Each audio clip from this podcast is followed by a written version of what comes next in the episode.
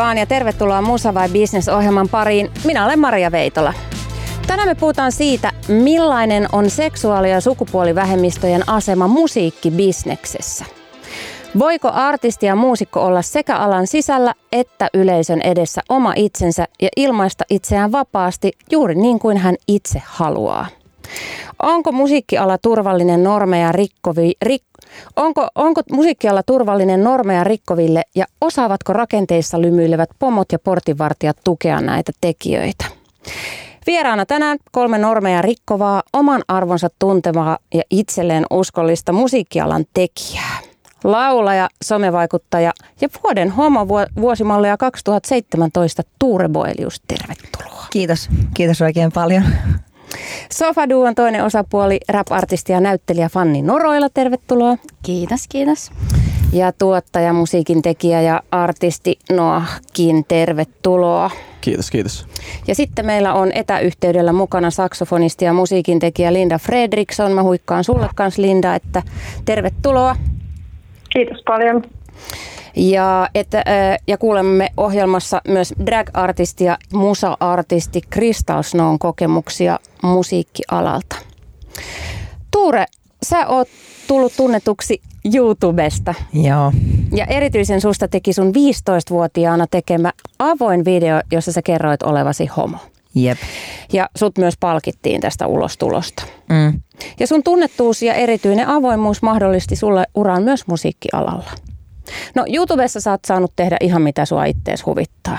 Mutta sitten kun sainataan isolle levyyhtiölle, sun tapauksessa Kaiku Entertainment-yhtiölle, joka on osa Nelonen Mediaa, niin sittenhän siihen oman tuotteen tekemiseen ja päätöksiin siitä, mitä julkaistaan, osallistuu muitakin ihmisiä kuin artisti itse. Jep. Niin tällä kokemuksella, mikä sulla nyt on, niin onko musiikkiala turvallinen ihmiselle, joka rikkoo normeja? Ei ole. Se on tosi epäreilu ja äh, tota, siellä on niinku sellaisia jotenkin välillä tuntuu, että niinku sisäänrakennettuja tapoja ja asioita käsitellä ja puhuu niistä, jotka pitäisi niinku, tai joita ei olisi koskaan pitänyt rakentaa ja jotka niinku olisi pitänyt purkaa aika päivät sitten ja sitä nyt tässä tehdään. No se on just niin, sitä nyt tässä tehdään. Sä oot aina tuonut selkeä, selkeästi esille sun oman homouden, et ole häpeily ottaa kantaa ja oot heiluttanut sateenkarilippua myös Pride-viikon ulkopuolelle puolella. Niin onko, onko sua kannustettu musiikkialalta käsin toimimaan näin avoimesti? No ei ole kyllä ikinä oikeastaan, että se on ollut ehkä ihan päinvastaista oikeastaan se, mitä tulee niinku siihen, että Öö, siis toki mähän olen, se on niinku sanomattakin selvää ja sitä ei tarvitse kierrellä, että mä oon tullut niinku sieltä YouTubesta tosi isosti, mutta vielä niinku ennen kaikkea se niinku jotenkin tapa puhua ja olla avoimesti homoseksuaali niinku vielä siinä kohtaa oikeasti ihan niinku silleen, no, lapsi ja nuori, niin se oli niinku silloin se asia, mikä, mikä mut niinku nosti, nosti silleen pinnalle ja toi on aika hyvin sanottu, että siellä YouTubessa silleen niin kuin ja muutenkin omassa somessa, niin sitä, siihen ei ole oikeastaan kukaan koskaan puuttunut, mutta sitten kun puhutaan niin kuin oikeasti bisneksestä ja nimenomaan musabisneksestä, niin siellä siihen on öö, niin kuin yritetty ja, ja siis puututtukin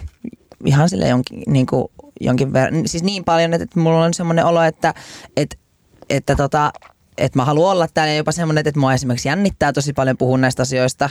Ja mulla on jotenkin semmoinen, en mä tiedä, mulla on semmoinen niin vallankumouksellinen fiilis tässä ihan siis jotenkin eh, tällä hetkellä on niin kuin, tämä asia tuntuu todella isolta ja tästä asiasta ääneen puhuminen tuntuu todella isolta, mutta tosi oikealta. Mahtavaa. Hyvä, että sä oot täällä. Kiitos siitä.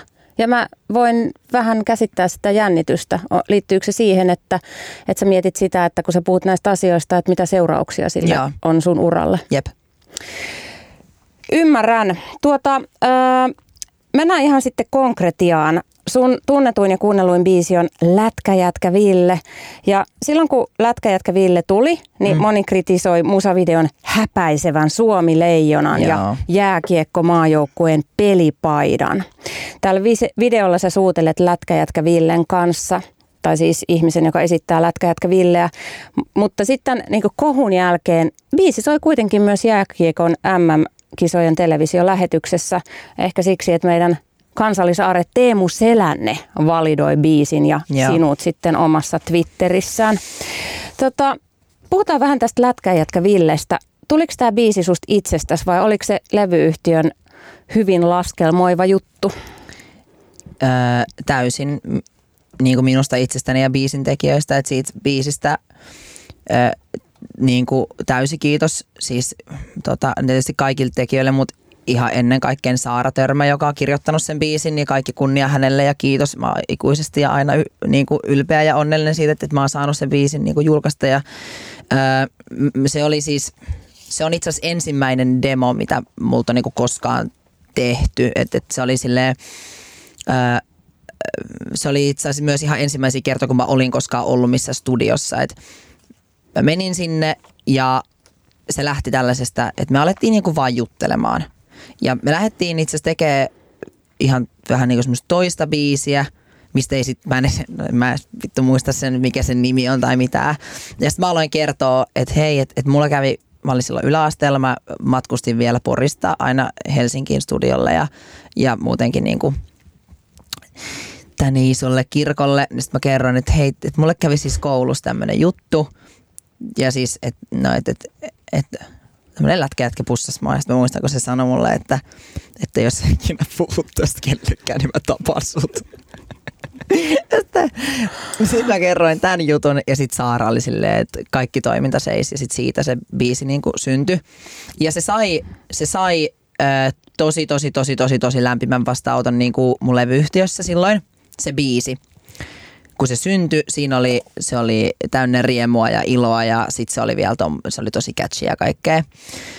Mutta sitten siitä kuitenkin niin kuin, siitä meni sitten, ö, tota, oltiin niin kuin tilanteessa, että, että sit piti kuitenkin löytää niin kuin joku tämmöinen muu, muu kulma tulla, että, että se ei ole niin kuin, että minkä itse asiassa mä silloin ihan itsekin ymmärsin ja olin ihan samaa mieltä, että, että, että että niin kuin mulla, on, mulla on ihan älytön somesuosio ja YouTube-suosio, niin nyt, olisi, nyt niin kuin se olisi parempi ja se näyttäisi paremmalta, että, että mä tulisin niin kuin vaikka silleen, vaikka eikö sua hävetä, mikä on mun ekasinkku, niin se käsittelee minua ihmisenä ja millainen mä olen ja siinä mainitaan porit ja mopoautot ja se on ihan semmoista elämää, mitä mun elämä on silloin yläasteella ollut. Niin mä jotenkin ajattelin, että, että, että mennään tämä kulma edellä, että, että, että ei mennä nyt siitä, että, että koska mä tiesin koko ajan, että Lätkä Ville on niin kuin suomalaisen popmusiikin kannalta tosi tärkeä biisi. Ja että se on semmoinen niin kuin, mikä tullaan, että siinä kohtaa kun se julkaistaan, niin, siinä, niin että se, siitä biisistä tullaan puhumaan. Mä tiesin sen niin kuin koko ajan. Ja, ja, ja muistan edelleen sen niinku riemun, mikä mus oli silloin, kun mä sain siitä sen ensimmäisen RAF-demon ja mä istuin onnibussissa neljä tuntia matkalla Poria ja mä en kuunnellut mitään muuta kuin sitä biisiä. Ja oli vaan, että vittu, tää on hyvä. Mä, mä, mä ajattelin, että mun koko elämä muuttuu, tämä biisi on niin hyvä ja se, siinä oli jotain semmoista. Ja sitten tuli kevät 2018 ja sitä biisiä ei olisi todellakaan halunnut kukaan julkaista paitsi minä. Se oli niin kuin, mä joudun tappelemaan sen biisin. Miksi ei halunnut julkaista? En tiedä oikeastaan edelleenkään. En, e, e, kyllä siihen sain silloin niin semmoisia vastauksia, joita, niin kuin, ja, ja siitä oli niin kuin, että ko, niin kuin koko ajan on, mulla on ollut koko ajan ja tosi usein mulla on semmoinen olo, että sitä, mikä mä olen – pelätään ja sitä pidetään sellaisena asiana, jona, jota ei voi olla, jotta voi olla poptähti Suomessa. Mulla on ollut ja mulla on usein sellainen olo, että, että, että jotenkin niin kuin, että, että, että nyt ei voi tehdä niin kuin homopoppia, että nyt täytyy, nyt täytyy tehdä niin kuin, jos lauletaan rakkaudesta, niin sit pitäisi olla niin kuin hän muodossa ja, ja niin kuin kaikki silleen, että, että se olisi mahdollisimman niin kuin helppoa kuunneltavaa kenelle tahansa ihmiselle.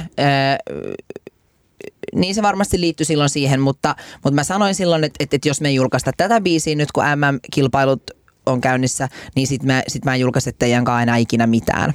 Ja sitten se biisi julkaistiin. Mutta mä menen vähän taaksepäin. Siis ensin siitä oltiin innoissaan siitä biisistä. Ja tarkoitat sä, että ne samat ihmiset, jotka oli siitä ensin innoissaan, niin käänsi kelkkansa ja oli sitä mieltä, että mm. ei sittenkään. Siis, no, no siis siinä oli ehkä niinku, tuosta toki niin paljon aikaa ja se on ollut muutenkin toi aikaa mun elämässäni sellaista suurta, suurta myllerrystä, kun sille kaikki muuttui ihan tosi paljon yhtäkkiä. Mutta siis kyllä, kyllä niinku, siis sitä biisiä on niinku sävellyksenä ja kappaleena varmasti niinku pidetty koko ajan tosi hyvänä. Ja catchinä ja toimivana pop-biisinä. Mutta sitten se niinku sanoma on ollut siinä se asia, mitä ollaan niinku epäilty ja mitä ollaan jännitetty. Ja kyllähän se esimerkiksi kertoo tosi paljon niinku siitä biisistä ja sen niinku julkaisusta ja siitä ajasta, mikä on silloin siinä y, niinku ympäristössä ollut, että, että Saara Törmä ja Aku Rannila on ainoat biisintekijät, jotka on siinä biisissä omilla nimillään. Ja kaikki muut, eli kaksi muuta, on julkaissut sen biisin pseudonimillä. Miksi? No, Tätä toki pitäisi kysyä heiltä, Niin. mutta No siis, no te joo. olette ehkä käyneet jonkun olla, keskustelun. Olla, olla, olemme käyneet jo. No siis siinä on, siihen on liittynyt semmoista niinku pelkoa ja ehkä nimenomaan tosi hyvin on sanottu, sanottu että, että se niinku ilmapiiri on ollut jotenkin semmoinen erikoinen eikä, eikä todellakaan sellainen, minkä se biisi olisi ansainnut. Ja, ja tota, niin, mutta olihan se siis, kyllä, kyllä me silti kaikki koko ajan tiedettiin, että, että on toi niinku iso es, niinku ulosmarssi, että Suomi, jääkiekko, homoseksuaalisuus ja vielä homoseksuaalinen teko, vaikka se pikku pusu vain onkin, niin, niin siis tota, en tiedä. Sitten se oli kuitenkin silleen erikoista, että sitten kun se biisi niin kuin oli julkaistu ja siitä julkaistiin tämä kohauttava musiikkivideo ja sitten se sai ehdokkuuden Emma Gaalassa, niin sitten sit silloin kun mä kysyin, niin kuin, että et, et jos mä voitan tämän, niin saaks mä kiittää teitä, niin sit mä olisin saanut kiittää. Että se biisi ää, ja Niin, että saatko kiittää nimellä, Niin. tarkoitatko? Joo. Niin just. Et sitten kun kaikki meni hyvin, niin sitten olisi voinut mainita nimet. Ja kyllä mä muistan semmoisenkin niinku, että öö, mut mä en niinku tarko, mä en niinku tarkoita, että niinku silloin joskus, kun mä en kauan aikaan, siitä on kolme vuotta seuraavaksi aikaa, siitä on neljä vuotta, kun se biisi on tehty, niin se, se on niinku, että vaikka se ei ajassa ole jotenkin ihan hirveästi, mutta tämmöiset asiat on ottanut niinku ihan hirveästi ja isoja harppauksia eteenpäin. Että et mä en niinku todellakaan halua, mä en niinku halua syyttää siitä asiasta ketään, enkä mä halua niinku miettiä sitä aikaa sellaisena jotenkin.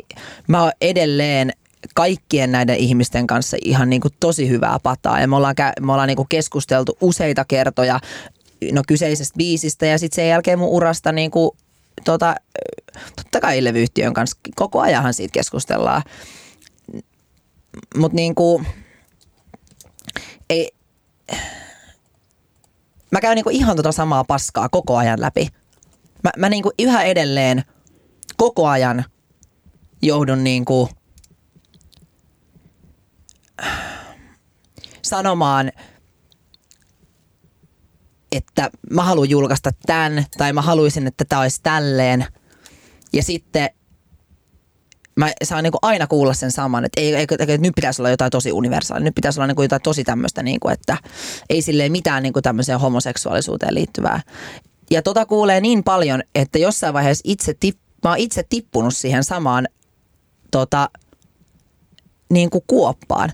Mä oon mennyt sessioihin ja ollut silleen, että nyt ei edes mitään homomusaa, että, että nyt niin kuin to, täysin, täysin pois sieltä. Ja mä oon niin kuin ajatellut, että se on niin kuin se juttu. Viime vuonna mä tein kesäkumibiisin. Sen biisin tekeminen oli suuri unelmien täyttymys, mutta se oli myös tota, se oli tosi tosi vaikea projekti. Öö, mä olin ensimmäinen soloartisti, joka on, kuuluu seksuaalivähemmistöön, joka sen biisin sai tehdä, mutta liidi oli se, että tämä ei saa olla homobiisi. Miksi ei? Se ei tullut, ja se ei tullut, niinku, se ei tullut Yleäkseltä. Miksi ei? Koska siihen ei voi samaistua kaikki ja, ja se ei niin kuin ruoki valtavirtaa, mikä on musta niin kuin, varsinkin tälle siis Hengitä on ihana biisi ja siitä kiitos Jurekille ja Hennalle ja, ja kaikkea niin kuin, mutta kun eihän niin kuin valtavirta musiikki ruoki esimerkiksi mua. Eihän sille niin kuin, eihän sille, me voidaan, me voidaan ottaa tuot ihan mikä, vaikka ihan mikä tahansa heterorakkaudesta kertova biisi, niin eihän mä saa siitä sitä. Se on, siis sehän on se syy, minkä takia homot kuuntelee aina vahvoja naisartisteja, koska ne laulaa miehistä. Ja sitten siihen voi samaistua. Ja mä oon tehnyt semmoisen päätöksen, minkä mä aion sanoa tässä tota, radiolähetyksessä ja Musa vai Business jaksossa, että mä en enää ikinä aio kuunnella yhdeltäkään ihmiseltä ää, sitä, että nyt sä et saa, tai nyt ei voisi olla homomusaa. Jos se on homomusaa, että mä laulan mun elämässä tapahtuneista oikeista rakkausasioista ja kahden miehen välisestä rakkaudesta, sitten se olkoon homo, homomusaa, olkoon. Öö, mä aion julkaista sitä ja tosi ylpeänä. Ja tota, jos se on este sille, että mä en voi esimerkiksi soida ka- kaupallisten radioiden radioaalloilla ja voi olla vaikka ö, radioiden top 10, niin ihan sama. Se on hieno päätös, mutta samalla se on niin kuin kauhean kuuloinen uhraus ja se on sääli, että nämä asiat ei voi tapahtua molemmat samaan aikaan.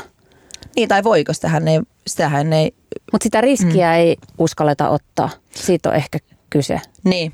No siis, siis sanotaan näin, että et, että niin kuin, eihän tämä kuulostaa siltä, että et, et kaikki musa, mitä mä jotenkin niin kuin tekisin, niin, ja niin kuin sille, niin että se on aina jotain sellaista niin kuin, no ei se ole. Siellä on ihan semmoisia biisejä, niin kuin, tosi hyviä biisejä, sellaisia niin kuin, mitkä on myös tosi minusta lähtöisin, missä ei ole mitään sukupuolia eikä mitään. Ei se ole mulle mikään semmoinen asia, että hei mä haluan tehdä tällaista niin kuin musaa, missä on aina vaan nämä kaksi miestä tai aina jotain tällaista. Ei se, ei se liity niin kuin siihen, mutta mä en enää suostu siihen, että, että jos syntyy upea rakkauslaulu, niin sitten se on niin kuin se este siinä sille julkaisulle, että, että, että, että Suomessa ei ole, että, että että okei, jos Jenni Vartiaisen ihmisten edessä on niin kuin silleen, ö, yli kymmenen vuotta vanha biisi ja siinä silleen vähän sivutaan tämmöistä naisten välistä rakkautta, niin, niin silleen me ei, ei, ei, tohon asiaan ei enää niinku voida nojata siihen, että no, et, et, et se voi tehdä niinku tälleen näin.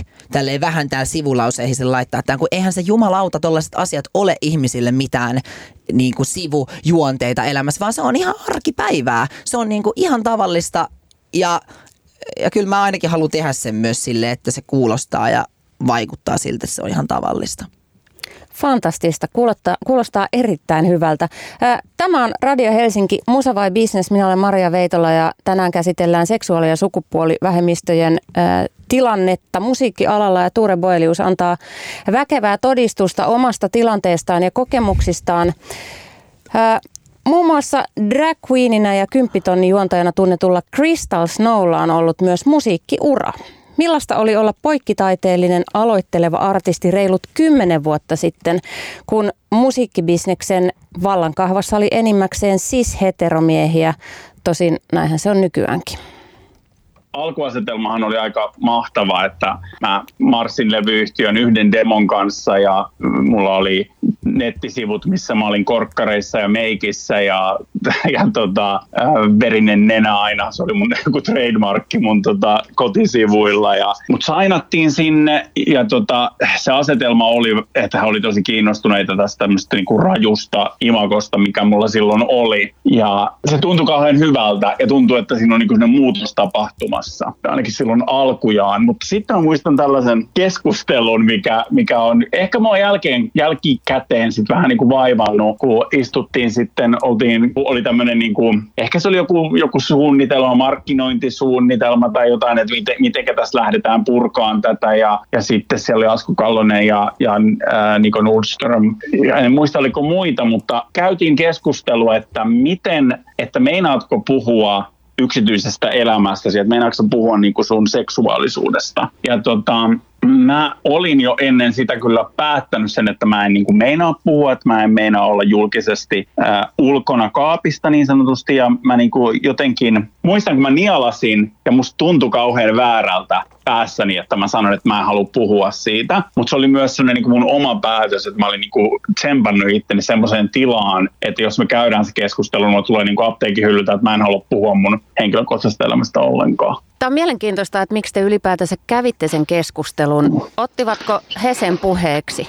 Otti, kyllä se oli ihan tällainen, me käytiin kaiken näköisiä asioita ja mulle sanottiin, Asku Kallonen sanoi vielä sillä, että, että, mit, että sun seksuaalisuus, niin tota, mitenkä, että sä teet niin kuin sä haluat tehdä, mutta me halutaan vaan tietää, mikä sun, niin kuin, mit, mit, että meinaatko vai etkö. No miten he reagoi siihen sitten, kun sä sanoit, että en aio? Joo, se, sitten sitten oltiin, se oli niin kuin asia oli käsitelty. Että sehän oli sitten niin kuin sillä selvä, että ei sitä niin kuin jääty puimaan ja mä vaan niin kuin analysoin sitä itse, että mä en, mä en halunnut, mä halusin, että se imago ja musiikki on niin kuin edellä ja mä en halua puhua mun deittailusta tai mun yksityiselämästä si- siinä mittakaavassa. Mutta sitten mä huomasin hyvin nopeasti, että siitä tuli sitten semmoinen taakka. Mä olin itse laittanut itselleni semmoisen taakan, mikä oli, se oli tosi vaikeeta, koska aina joutui jotenkin sivuuttaa ja puhua ympäripyöreästi asioista, niin se oli, se oli semmoinen taakka ja sitten musta tuntuu tosi tyhmältä, tai tuntuu nyt jälkikäteen tosi tyhmältä, että miksi mä en, miksei mulla ollut sitä niin kuin voimaa Ajattelit sä, että se on jotenkin sit huomiota pois siitä sun taiteesta? No kun se siinä on just niin omituista, kun mä ehkä rupesin, jos katsoo mun ekaa musavideoa, missä mä oon korkkarit jalassa, mua laitetaan pakkopaitaan ja mä oon hyvin aggressiivinen ja tällainen e, myöskään feminiininen. Sitten mun toinen videokin tuli ulos, jossa mä oon niinku ihan selvästi meikattu tosi kauniiksi ja sitten mulla on tosi naiselliset vaatteet ja taas korkokengät. Sitten mä rupesin itse jotenkin, niinku, mua ehkä rupesi, tuli jotain pieniä kommentteja aina levyyhtiöstä, että no tää on kiva, mutta muuttaa. Vaikka niin kuin biisit menestyi hyvin, niin soitti radiossa ja sitten niin kuin, rupesin itse muokkaan itselleni uutta niin kuin, niin kuin tämmöistä brändiä, koska mua jotenkin ahdisti se, että no, se on yksi, itse asiassa on, mä tiedän ihan yhden tapauksenkin, milloin mulla niin kuin hyvin, hyvin pahasti särähti korvaan. Ja se oli, se oli keissi, missä mä olin, yksi valokuvaaja halusi valokuvata mua. Ja me otettiin aivan upeita semmoisia niin tosi, tosi adrogyynisiä kuvia, missä mä olin mekossa ja mulla oli mun oma tukka ja meikkiä, mikä oli mulle hyvin ominaista, mutta ne oli tosi, ne oli tosi kauniita ne kuvat. Ja sitten se oli niinku tehnyt semmoisen hienon ö, patsaan musta, semmoisen kuvamuokkauksen, missä mulla oli niinku naisen vartalo, tommonen niinku allinukkavartalo. Ja se oli naisen ja mun päällä sen tilanne, oli musta niin upeita. Ja sitten kun mä vein ne levyyhtiöön, niin mun tie, sen aikainen tiedottajani sanoi, että nämä on ihan hirveitä, että ei tämmöistä niinku drag queen mitä se, se drag queen kotirouva sakset kädessä sontaa ei julkaista. Siitä jäi mulle semmoinen, että mä en niinku voi enää olla niinku drag queen tai että se ei ole niinku ok. Siitä jäi vähän, sanotaanko pieni trauma, jota on työstetty. Eli et saanut olla oma itsesi? No en kyllä, en, en sa, sain olla oma itseni, mutta mun tarvii, niinku, musta tuntuu, että mun piti muokata itseeni niin kuin että mä, et mä sain niinku rikkoa rajoja että mä, olisin, mä sain niinku tehdä mitä mä halusin, mutta musta tuntui aina, että mä yritin niinku todistella jotenkin itseäni. Vaikka mä en niinku tuntenut, että, että mun levyyhtiöt niinku, toisaalta niinku, ne ei kieltänyt mua, mutta sitten se oli aina semmoista, niinku, että niinku heikoilla jäillä olisi kävellyt ja yritän vaan pysyä pinnalla. Et mulle tuli sitten vasta, niinku, mikä kuulostaa järjettömältä, mutta mun ensimmäinen olo, että mä sain olla oma itseni, oli sitten kun kymppitonni alkoi ja menin Rabbit Filmsille ja ne sanoi, että minkälainen sä haluat olla niinku, juontajana. Ja sitten sanoin, että no mä haluaisin pukeutua perukkeihin ja semmoisia, niin että joka kerta on hullu asu ja sitten mä oon niin värikäs semmoinen niin ilopilleri ja sitten olisin että sä sitten oot semmoinen. Mä saanko mä niin käyttää niin kuin, niin kuin tukkaa ja niin perukkeja tällaista? Saat, totta kai saat. Ja se oli ensimmäinen kerta, kun mä muistan, mä lähdin sieltä kyyneleet silmissä, mä sanoin, että mä saan ilmasta itseäni niin kuin mä haluan. Ja se oli, se oli tosi iso juttu. Ja siitä on vasta, nyt me puhutaan niin kuin kolmesta neljästä vuodesta, niin ei siitä ole kauhean pitkään. Näin siis Crystal Snow. Tervetuloa mukaan keskusteluun Fanni Norola ja Noahkin. Kiitoksia. Kiitos, kiitos. No te olette kuunnelleet siinä nyt Tuuren tarinaa ja Kristallin tarinaa, niin mitä nousee pintaan? Kuulostaako tutulta? Siis joo, joo, todellakin tunnistan tämän maailman ää, ja viitekehyksen, mistä puhutaan. Ja mä haluan tähän alkuun sanoa, Tuure, että niinku, Mä tunnen sellaisen sisäisen vapinan koko ajan, kun mä oon ollut tässä vieressä. Että just sellainen, sellainen vallankumouksellinen värinä, että jotenkin toi, miten sä niinku, minkälaista voimaa ja poveria toi sun julistus ää, loi tähän tilaan, niin se oli ihmeellistä. Ja niinku, No kiva, ää, kiitos. Ja oot ihan helvetin tärkeä ääni. Ja mulla menee kylmät väreet jutun? nyt, kun sä puhut tästä. Joo, niin, Mä, mä rupean kohta itkettämään. Joo. Mä oon niin paskana, että mä en pysty jännittää. Tai siis mä, tai siis mä, tai siis mä en pysty itkeä, mua jännittää tosi paljon, mutta ää, toi, siis haluan sanoa siis sen, sen, mikä mulle tuli jotenkin äsken tuossa, kun Kristal puhui. Tai oli toi insertti, niin kuin jotenkin toi tuosta niin levyyhtiömaailmasta, niin sitten yksi sellainen asia, mikä, mistä, mistä mä oon siis itse sit niin kuin kaiken ton jälkeen, mitä mä sanoin, niin kuitenkin vaikka ihan älyttömän iloinen ja onnellinen on se, että nykypäivänä on niin kuin tosi paljon varmaan enemmän kuin vaikka to, niin kuin tuohon aikaan, silloin kun Crystal, on, niin kuin, ju, on julkaissut niitä, niin kuin, niitä levyjä. Mullakin on ollut Crystal Snow levyjä. Mä muistan, kun se oli Euroviisuissa. Se oli musta esikä siis äiti aina meikkasi mut sen, niihin samoihin meikkeihin, semmoisiin rajuihin. Ja tota, muistan, muistan sen ajan kyllä elävästi, mutta jotenkin se, että, että, että jos mä mietin vaikka tyyppejä, kenen kanssa mä oon kuitenkin niin kuin saanut tehdä musaa ja niin kuin, ketä vaikka on niin kuin mun managementissa, niin kuin vaikka kaikki Tinat ja Karlat ja Jurekit ja Hennat ja, mm. ja niin kuin ihan silleen, että mä voisin jatkaa tätä listaa loputtomiin levyttyjiltä vaikka niin kuin Nellit ja Suvit, niin kuin se, se jatkuu niin kuin ikuisesti se lista. Niin jotenkin se, että että että onneksi on niin kuin tuolla rivi, rivistöissä myös semmoisia ihmisiä, jotka, niin kuin, jotka niin kuin ajaa näitä samoja juttuja. Mm, joo, joo. Toi on se, minkä mä tunnistan, että nyt alkaa siellä levyyhtiöissä ja portinvartioinakin niin olemaan nuorempaa porukkaa mm. ja myös niin kuin muitakin kuin siis miehiä, ää, joka on erittäin toivottua ja tarvittua.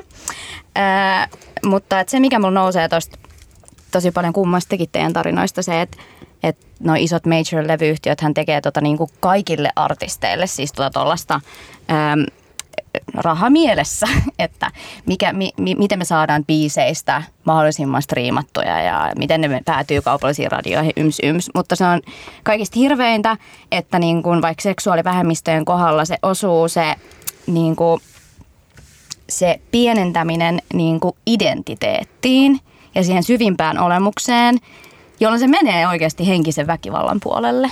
Että jos sun ei anne, niin kuin, että, että muille niin kuin vaikka heteroartisteille sillä, että no onko tämä tarpeeksi hyvä huukki. Niin. Tai että onko tämä tuotantoarvo nyt tarpeeksi hyvä. Mutta sul se menee siihen ja Kristallilla mennyt siihen, että no et, et, et saako sä olla sinä. Mm. Saat sä kertoa sun kokemuksista, sun elämästä, sun arjesta ja niin kuin mennä sinne studioon ja tuntea niin kuin vapauden ja turvallisuuden tunne sen kanssa Niin. ja soittaa sitä sun musaa sillä ajatella, että nämä ihmiset hyväksyy mut sellaisen kuin mä oon oikeasti. Ja että se on arvokas osa tätä maailmaa. Ja se Niin. niin. Niin kuin, ansaitsee tulla kuulluksi myös se kokemus ihmisyydestä. Mm. Niin tota, ää, joo, paljon niin kuin herättää ihan sairasti ajatuksia ja ää, juurikin tämä, että tämä keskustelu pääsisi vihdoin valtavirtaan, koska siis kyllähän mä, mä oon käynyt tuolla niin kuin alakulttuurissa vaikka kuin pitkään ja tuntuu, että, että ne ei koskaan etene. Et mä oon niinku täälläkin samaisessa studiossa ollut näitä samoja juttuja vääntämässä niinku vuodesta toiseen. Mm. Niin nyt se vallankumouksellisuus tässä on se, että täällä on niinku valtavirran artisti, säkin oot kuitenkin, sulla on hitosti seuraajia. Mm. Niin että sä tuut sieltä tuollaisella ryminällä ja tuollaisella itse tunnolla ja itsevarmuudella ja niinku oman tu, niinku arvon tunnolla, niin se liikuttaa mua myös juuri sen takia, että niinku me tarvitaan että se valtavirta tulee mukaan ja toivottavasti tulee mukaan. Ja että tämä oikeasti, että tämä ihan oikeasti aloittaa sen keskustelun, mihin liittyy ne ihmiset, jotka on siellä norsun luutorneissaan. Jep. Mitäs Noa sulla nousi pintaan? No tota, tää on musta todella mielenkiintoinen, mielenkiintoinen jotenkin ongelma, että että puhutaan just tuosta samaistuttavuudesta ja niin kuin universaaliudesta, johon liittyy mun mielestä tosi paljon se, että aliarvioidaan levyyhtiöiden suunnasta tosi usein ihmisten empatiakykyä siihen, että, että jos nyt puhutaan universaaleista asioista, niin rakkaus on aika universaali teema ja tuota, tunne, niin se, että kehen se kohdistuu, niin pitäisi olla silleen aika niin kuin yhdentekevää, jos sä ymmärrät sen peruskonseptin, että miten rakkaus toimii.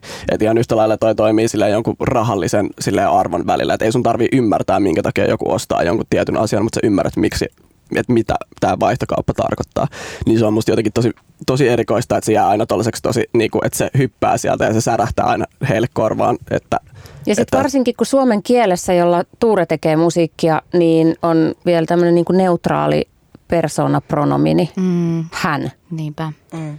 Se, on, se, on tosi, se on tosi mielenkiintoista. Mä oon siitä, siitä pyöritellyt tosi paljon, että se on musta tosi hienoa, että on tällainen kieli, jossa tällainen on niin kuin mahdollista mm. sitten taas, että jos ei halua tuoda sitä mitenkään esille, niin sen pystyy myös sit tavallaan jättämään pois, niin kuin, eikä tarvitse mitenkään kikkailla sen kielen kanssa niinkään, vaan että sen pystyy niin kuin ihan, ihan oikeaoppisesti käyttämään siinä sen pronominin, mutta tavallaan niin että, että se, että siitä, siitä jotenkin jää se niin kuin ihmisyys tosi usein pois siitä keskustelusta, että se menee tosi, tosi suoraan just tavallaan sellaisiin niin kuin identiteettiasioihin. Ja just punnitaan sitä, että, että voiko, voiko joku ö, jossain Keski-Suomessa asuva hetero keski-ikäinen mies samaistua tähän tarinaan. Niin sitten on silleen, että no joo, ja sitten silleen, että tarviiko. Että minkä takia meidän on aina pakko jokaisella projektilla ja jokaisella artistilla ja jokaisella julkaisulla tavoittaa koko Suomen kanssa. Minkä takia me ei niin kuin hyväksytä sitä, että, että kaikilla voi olla se niiden oma kohdeyleisö ja sitten sitä sen kautta lähdetään rakentamaan. Ja mä uskon myös siihen, että sit kun sitä omaa kohdeyleisöä jos saa vahvistettua tosi paljon tai selkeytettyä, niin sitten se on paljon helpompi myös rakentaa sitä crossoveria siinä vaiheessa sinne niin kuin, lainausmerkeissä koko, koko kansalle kun tiedetään, että mitä tehdään lähtökohtaisesti, eikä se, että lähdetään haparoimaan joka suuntaan, joka on tosi usein se, mihin monilla nuorilla artisteilla niin urat myös kaatuu. Mm. Että et pakotetaan tekemään vähän kaiken näköistä, että nähdään mikä, mikä ländää. Sano vaan, Fanny. Joo, siis tuohon samaistumisjuttuun haluaisin sen sanoa, että mistä me voidaan tietää, että pystyykö se Pertti 62 Kemioilta Shoutouts Pertti. Pertille shoutout. Niin, samaistumaan näihin homolauluihin tai lesbolauloihin, jos me ei anneta sitä mahdollisuutta koskaan. Se on myös sellainen asia, mitä voi harjoitella ja oppia. Ja niin kuin, mitä Lätkäjätkä Ville biisille tapahtui? Sitten tuli hitti. Niin, siis, niin kuin, että myös, että että meillä on myös siitä esimerkkejä, että ne menee kotiin ne jutut. Ja niin kuin Teemu Selänne, mä kirjoitin tänne myös sillä, että Teemu Selänne kysymysmerkki, että se oikeasti on validoinut tämän, tämän lätkä, jätkä Villen. Että niin kuin maailma muuttuu, kun sitä muutetaan ja uskalletaan niin kuin myös luottaa siihen, että asiat kasvaa hiljalleen. Niin kuin, että että myös se, se ihmeellinen niin kuin kapitalistinen ajatus, että, että asioiden pitää tuottaa niin kuin salamana voittoa ja järkyttävän suurta voittoa. Mm kuin että me niinku bildattaisiin ja rakennettaisiin asioita niinku pikkuhiljaa ja niinku alettaisiin ehdollistaa yleisöä muullekin, eikä vaan niinku, et, et, et ei vaan julkaista tätä musaa, koska pelätään, että jotkut ei osaa samaistua. No he, helvetti, kyllä ne heterot nyt osaa empatiaa harjoittaa. Niin. Ei ne nyt niin tyhmiä niin, ole. Niin, ja kun aina sanotaan, aina sanotaan niin sitä, että, että joo, että kuulija ei saa aliarvioida. niin. niin kuin toi ei ole mitään muuta kuin sen kuulijan aliarvioimista. Ja nimenomaan joku semmoinen, niin kuin, että, niin, että nämä suomalaiset on näitä tyyppejä, ketkä eivät pysty hyväksymään erilaisuutta. Ja nämä syvät rivit on tämmöisiä, että, että meillä on Suomessa nämä jutut, että me ei voida julkaista tällaista biisiä, jossa vaikka kaksi naista rakastuu, koska tämä biisi ei voi soida radiosompopilla. Koska suomalaiset ei, ei niinku, siis toihan ei ole mitään, toihan on sille, mik, miksi me hyväksytään ja minkä takia niinku, jotenkin sellaiset ihmiset, jotka on siellä niinku päätäntävallan ytimessä, niin minkä takia he hyväksyvät sen, että, että täällä tehtäisiin musiikkia sille vitun tyhmille ihmisille? No, sä aloitit hiphopin parissa, mutta sitten sä oot jättänyt räppärin titterin taakse ja sä vaikutat nykyään Exploited Body taiteilijan nimen takaa taiteilijana ja säveltäjänä. Eli olet päätynyt luopumaan kokonaan genrestä, tai nyt kokonaan, mutta artistina genrestä, jonka parissa sä aluksi operoit. Niin mikä, mikä tota johti tähän päätökseen? No siinä on monta, monen monta asiaa, mitkä siihen on johtanut ihan sellaisista ää, niinku pinnallisemmista jutuista kuin, että se estetiikka ei enää puutellut vaan itseään ja sitten siihen liittyy syvemmin sellainen tota, ää, just tämä tällainen kaupallisten tota, raamien sisällä toimiminen, vaikka kuitenkin se oma musa oli vähän niin kuin pois sieltä, mutta et joka tapauksessa oli aina se, että piti miettiä, että no voiko tämä soida radiossa ja saadaanko tällä keikkoja varmistettuja ja jne, jne, niin tällaisia juttuja. Ja sitten vaan jotenkin se, siinä on vaan niin paljon sellaista si, niin kuin sisäistettyä toksisuutta ja niin kuin homo- ja transfobiaa ja sille ja seksuaalivähemmistö ja niin kuin kaikki niin kuin koko kirjoon kohdistuvaan sellaista niin kuin, No siis niin kuin syrjintää ja sitten sellaista niin kuin tahallista ja tahatonta väkivaltaa. Et siellä on niin kuin tosi paljon sellaisia ajatusmalleja ja, ää, ja siis tämäkin on tosi yleistävästi, mutta se, että me tiedostetaan tämä ja biisejä edelleenkin julkaistaan, jotka pyörittelee näitä samoja tai niin kuin ylläpitää näitä samoja rakenteita, niin kertoo siitä, että se keskustelu ei ole tavallaan mennyt tarpeeksi pitkälle ja että siitä ei ole päästy niin kuin käymään, käymään tarpeeksi jotenkin konkreettisia keskusteluita tai konkreettisia toimenpiteitä saatu aikaan sen asian ympärillä. Ja sitten se on ollut tosi niin kuin, mielenkiintoista seurata tavallaan nyt silleen muutaman vuoden niin kuin, ulkopuolelta sitä hommaa ja on vaan niin kuin, jotenkin käsittämätöntä silleen, niin kuin nähdä se, että edelleenkin silleen, jo se, että niin kuin, puhumattakaan silleen, että sä oot niin kuin, vaikka nainen, tai silleen, että, että lähtökohdasta, että sä oot ei-mies, mm.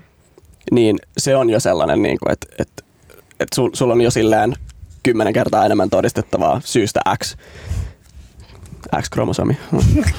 Mutta tota, mut, pe, niinku periaatteessa siihen niinku kohdistuu, kohdistuu vaan jotenkin sellainen niinku turha, turha sellainen niinku ylimääräinen paine, että ollaan jotenkin silleen, että, että teidän pitää nyt todistaa, että voitte niin kuin painia meidän sarjassa tyyppisesti. Ja sitten siihen päälle, kun niin kuin tulee vielä se niin kuin vaikka joku seksuaalivähemmistökulma, niin se on ihan silleen, se menee ihan sellaiseksi, niin kuin, että ihmiset niin kuin silleen, että on, on sellaista, niin kuin, että, että menee joko sellaiseen niin kuin vaan sanalliseen sellaiseen, niin kuin, että että joo, että ei nyt ole ehkä ihan mun juttuja ja bla bla bla, mitä nyt niin kuin muuta, muuta fiksua sanottavaa ihmisille yleensä tällaisissa tilanteissa on. Tai sitten se on mennyt sellaiseen niin kuin ihan niin kuin fyysiseen, niin kuin sellaiseen, että huomaa, että ihmisille tulee niin kuin vaikea olo, kun puhutaan tällaisista asioista. Niin sitten on silleen, että, että, että, että eikö tällaiset nyt voisi silleen keskustella? Me ollaan kuunneltu aika paljon misogyniaa ja silleen niin kuin kaikkea homofobiaa tässä niinku vuosien varrella. Eikö voitaisiin niinku keskustella siitä toisesta puolesta myös ilman, että se on silleen, että kaikille tulee jotenkin vaikea olo. Ja että mulle lyödään esimerkiksi titteli Skenen raskain jävä sen takia, että mä otan puheeksi, että minkä takia homofobisia tai transfobisia artisteja ei kannata supporttaa tai pedofilialla flirttailevia artisteja ei Kuka sulle antoi tällaisen tittelin? Tämä on muun muassa tällainen foorumi kuin Klangi. Siellä on, siellä on vaikuttavia, vaikuttavia tekijöitä ja sieltä on, sieltä on saatu vähän noottia. No te olette Fanni ja Noa tehnyt yhdessä töitä. Mm. Noa on äh, tuottanut Sofan mm. albumin BFF. Ja mitä mä olen ymmärtänyt teidän yhteistyöstä, siis osa siitä on se, että olette niin todella tutkinut biisejä ja lyriikoita – ja niin kuin jokaisen lainin miettinyt, että tämä ei vaan loukkaisi ketään ja kukaan ei jäisi ulkopuolelle. Joo, ehdottomasti. Ja mun oli tosi tärkeää, että mä pidän sen tuottajasetan roolin tässä yllä, että ei anneta tuota, mimmien tehdä mitä haluavat. siis, siis Noah on tehnyt kaikensa, sanottanut, säveltänyt, juu, juu. tuottanut koko album. Promokuvat on myös musta. ihan totta? Siis todella, todella. Ollaan siis... Äh, Et, ette ole vaan niinku roiskinut oman fiiliksen mukaan menevään, vaan miettinyt myös silleen niinku äh, poliittisesti, no, että... No, Joo, mutta tota työtähän tehdään myös ennen sitä kirjoittamisprosessin mm. aloittamista, eli Eli me ollaan pohdittu ja sisäistetty maailmaa ja ilmiöitä ja rakenteita ja valtaa ja niin kuin luotu maailmankuvaa ja omakuvaa. Ja sitten siitä, sen tiedon kanssa me mennään siihen kirjoitusprosessiin, joka silloin yleensä tuottaa sellaista sisältöä, joka jo niin kuin automaattisesti yrittää luoda niin kuin sellaista todellisuutta, mikä olisi vähän väljempää ja hengittävämpää kaikille. Et, et ei se, se ei niinku vaadi enää meiltä sitä, että me ollaan siellä niinku jokaista kirjainta niinku viilataan tai lausetta tai niinku, että et se tulee tällä kombolla aika niinku automaattisesti ja mm. se nimenomaan meillä niinku, siihen biisin kirjoittamisprosessiin liittyy tosi paljon keskustelua ja arvojen jakamista ja sitä niin kuin sellaisen turvallisuuden ja luottavan ilmapiirin löytämistä yhdessä, että me oikeasti jaetaan niin kuin maailmankuva ja arvot ja hahmotetaan niin kuin maailmaa jotenkin samasta positiosta käsi. No just tällä hetkellähän tuolla niin kuin kärkisijoilla keikkuu biisi, josta myös keskustellaan paljon. Täysin puskista tullut omakustanne biisi, iso hitti, trendaa TikTokissa ja, ja on Spotifyn kärkisijoilla. Eli en osaa sanoa oikein, jos osaatte, niin korjatkaa minua YB026. En tiedä millä kielellä se sanotaan, ehkä englanniksi. Jannate Jones, eli tämä Steppasin partyy, mm. joka on täydellinen esimerkki siitä, että naisvihamielisyys ja seksismi ei ole esteitä menestykselle päinvastoin. Niin niin mitä sä vaikka Fanni ajattelet, että onko ihan oikeasti niin kuin mahdollista breikata isosti genressä ja skenessä ja musabisneksessä tällä sofan valitsemalla reseptillä? Eli tehdä musiikkia, jossa kunnioitetaan muita ihmisiä. Wow! niin, onko Bare aike? minimum. Niin, onko se mahdollista? Tosi radikaali empatia ja kunnioitus. Äh, tota, e, siis siis munhan on pakko uskoa niin kuin siihen, että maailma voi muuttua ja että mulla on toimijuus maailmassa ja mä voin niin kuin tehdä valintoja, jotka voi niin kuin rakentaa jotain uutta. Mutta siis ei mun, myöskään mun niinku tavoitteet ei ole siellä, että mun täytyy niinku olla kaupallisesti supermenestynyt. Et mä oon myös sillä tavalla niinku realista ja se ei, se ei niinku, ura ei ole niinku tämä kaupallinen menestys ei ole mun niin kuin identiteetin kulmakivi. Tai että mulle on tärkeintä, että mä teen musaa ja juttui, minkä takan mä voin seistä. Ja jos, josta mä koen, että mä saan itse voimaa ja ne on sellaisia biisejä vaikka, mitä mä olisin tarvinnut teininä. Ää, että mä olisin tullut, niin kuin, pystynyt niin kuin, vaikka tulla hitta kaapista aikaisemmin ulos sillä niin kuin kauhean kaapista tulos, ulos tuleminen on hirveä konsepti. Niin jo. en usko siihen, mutta siis että ylipäänsä sillä että et, mä, mä, mä ajattelen, että et ehkä, ehkä sofa ei koskaan kaupallisesti breikkaa, mutta ehkä sitten vaikka kymmenen vuoden päästä joku, joku muu tällainen queer rap yhtye sen tekee. Että mä voin niinku raivaa latua muille. Mm. Niin, jep. Mulle, kaupa, mulle kaupallinen menestys ja Hartwall täyttäminen on elämäni yksi isoimmista kulmakivistä. on. No, mutta sit, on ehdottomasti. Ja siis sullahan ja siis, on jo menossa suunta ja ura kohti sitä. Niin, niin aina asiat isosti. pitäisi olla niinku ristiriidassa. Ei todellakaan. Tai ei toisen ei, pitäisi mä, estää niin, toista. Ei, kun, niin, no sitä mä just, no to, niin, no sinähän sä sanoit. Toi, toi oli, niin, jep.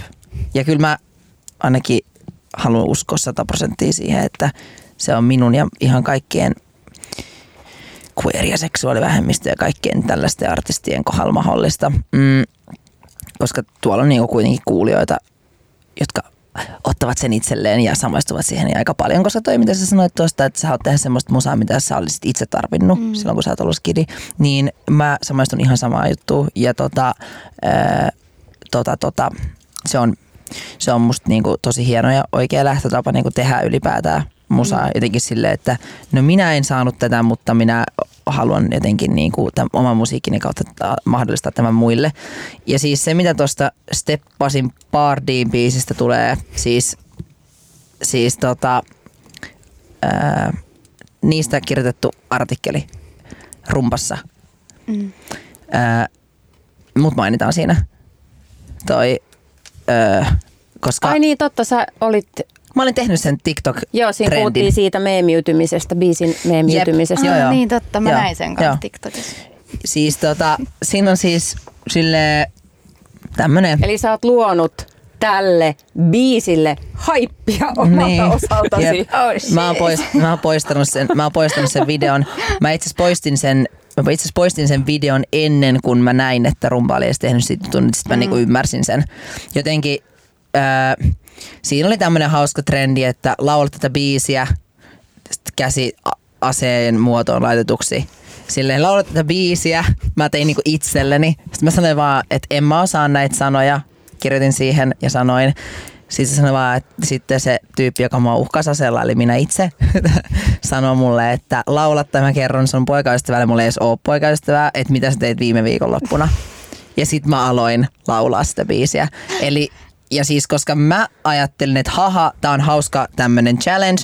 Mä en edes kuunnellut jotenkin sitä, että mitä siinä biisissä laulettiin. Mä kelasin aluksi, että tää on joku tämmönen äh, niin kuin Helsinki-Vantaa ö, tota, nuorten mielestä tosi cool biisi, mitä niin kuin muu Suomi jotenkin on silleen, että te voit tällaista paskaa kuunnella. Sitten mä jotenkin ajattelin, että, että se on niin kuin se syy, minkä takia on niin kuin noloa osata laulaa. Että en mä en edes ymmärtänyt sitä asiaa. Ja sitten tota, mä seuraan, että se biisi vaan nousee. No sit se on niinku, sit se on jossain Spotifyn silleen top 10 tai jotain, ja sitten mä lyön sen autossani päälle ja mä oon silleen, ei vittu, ei saatana, kun mä kuuntelen sitä tekstiä, että sehän on siis aivan järkyttävää. Ja sit, ja sit silleen niinku, sit mä oon silleen, ja mulla on tää TikTokissa täällä joku 200 000 näyttä kertaa, että ehkä mun täytyy nyt nopeasti ajaa tuohon tiesivujen poistaa tää.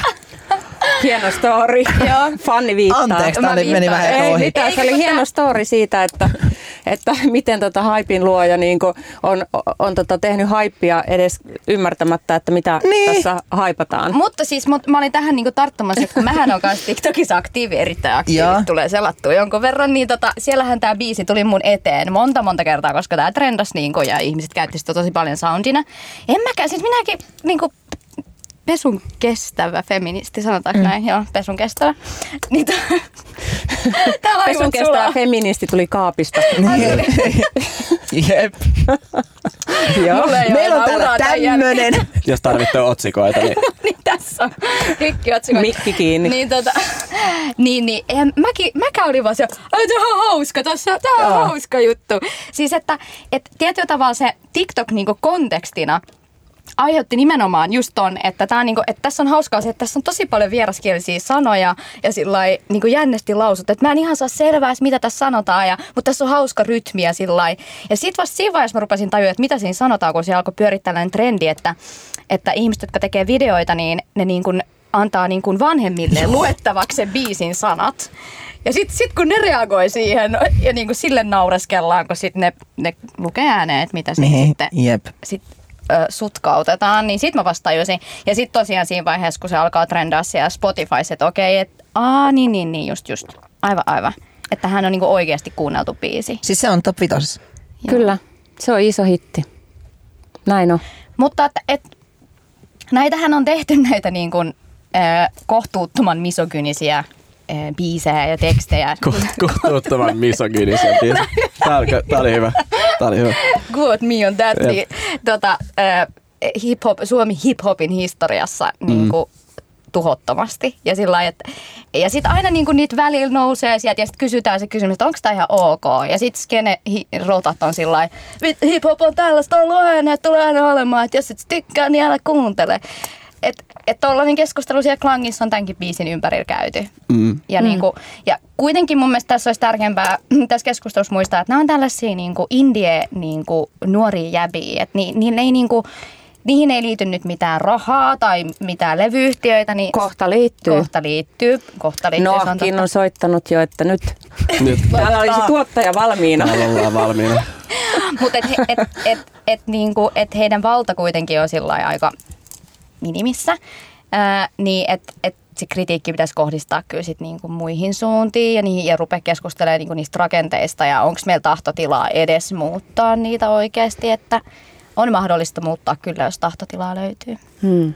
kun toi oli mikä mulla mul tosta koko, koko hommasta taas heräs, heräs jotenkin niinku ajatukset tavallaan vaan siitä, että et, et se on mielenkiintoista, että tossakin keskustelussa se homma kohdistuu siihen, että, että miten nämä spesifit ihmiset mm. sattuivat tekemään tämän kappaleen, eikä siitä, että miten meillä on mahdollista edes olla siellä soittolistoilla tällaisia biisejä, että se on niinku hyväksyttyä ja universaalimpaa kuin vaikka homoseksuaalisuus tälleen niinku Niin verrattain. kelatkaa sitä vittu. Mä oon puistattaa tää asia nyt ja mä oon kirjoittanut tänne nyt homoon saanut kirjoitettua tää lappuun tää sun puheenvuoron aikana. Mä oikein ärsyttää tää. Mm. Niin, ja toi on tosi hyvin, se, Ihan hyvin sanoa, laitoit sen, sanottu.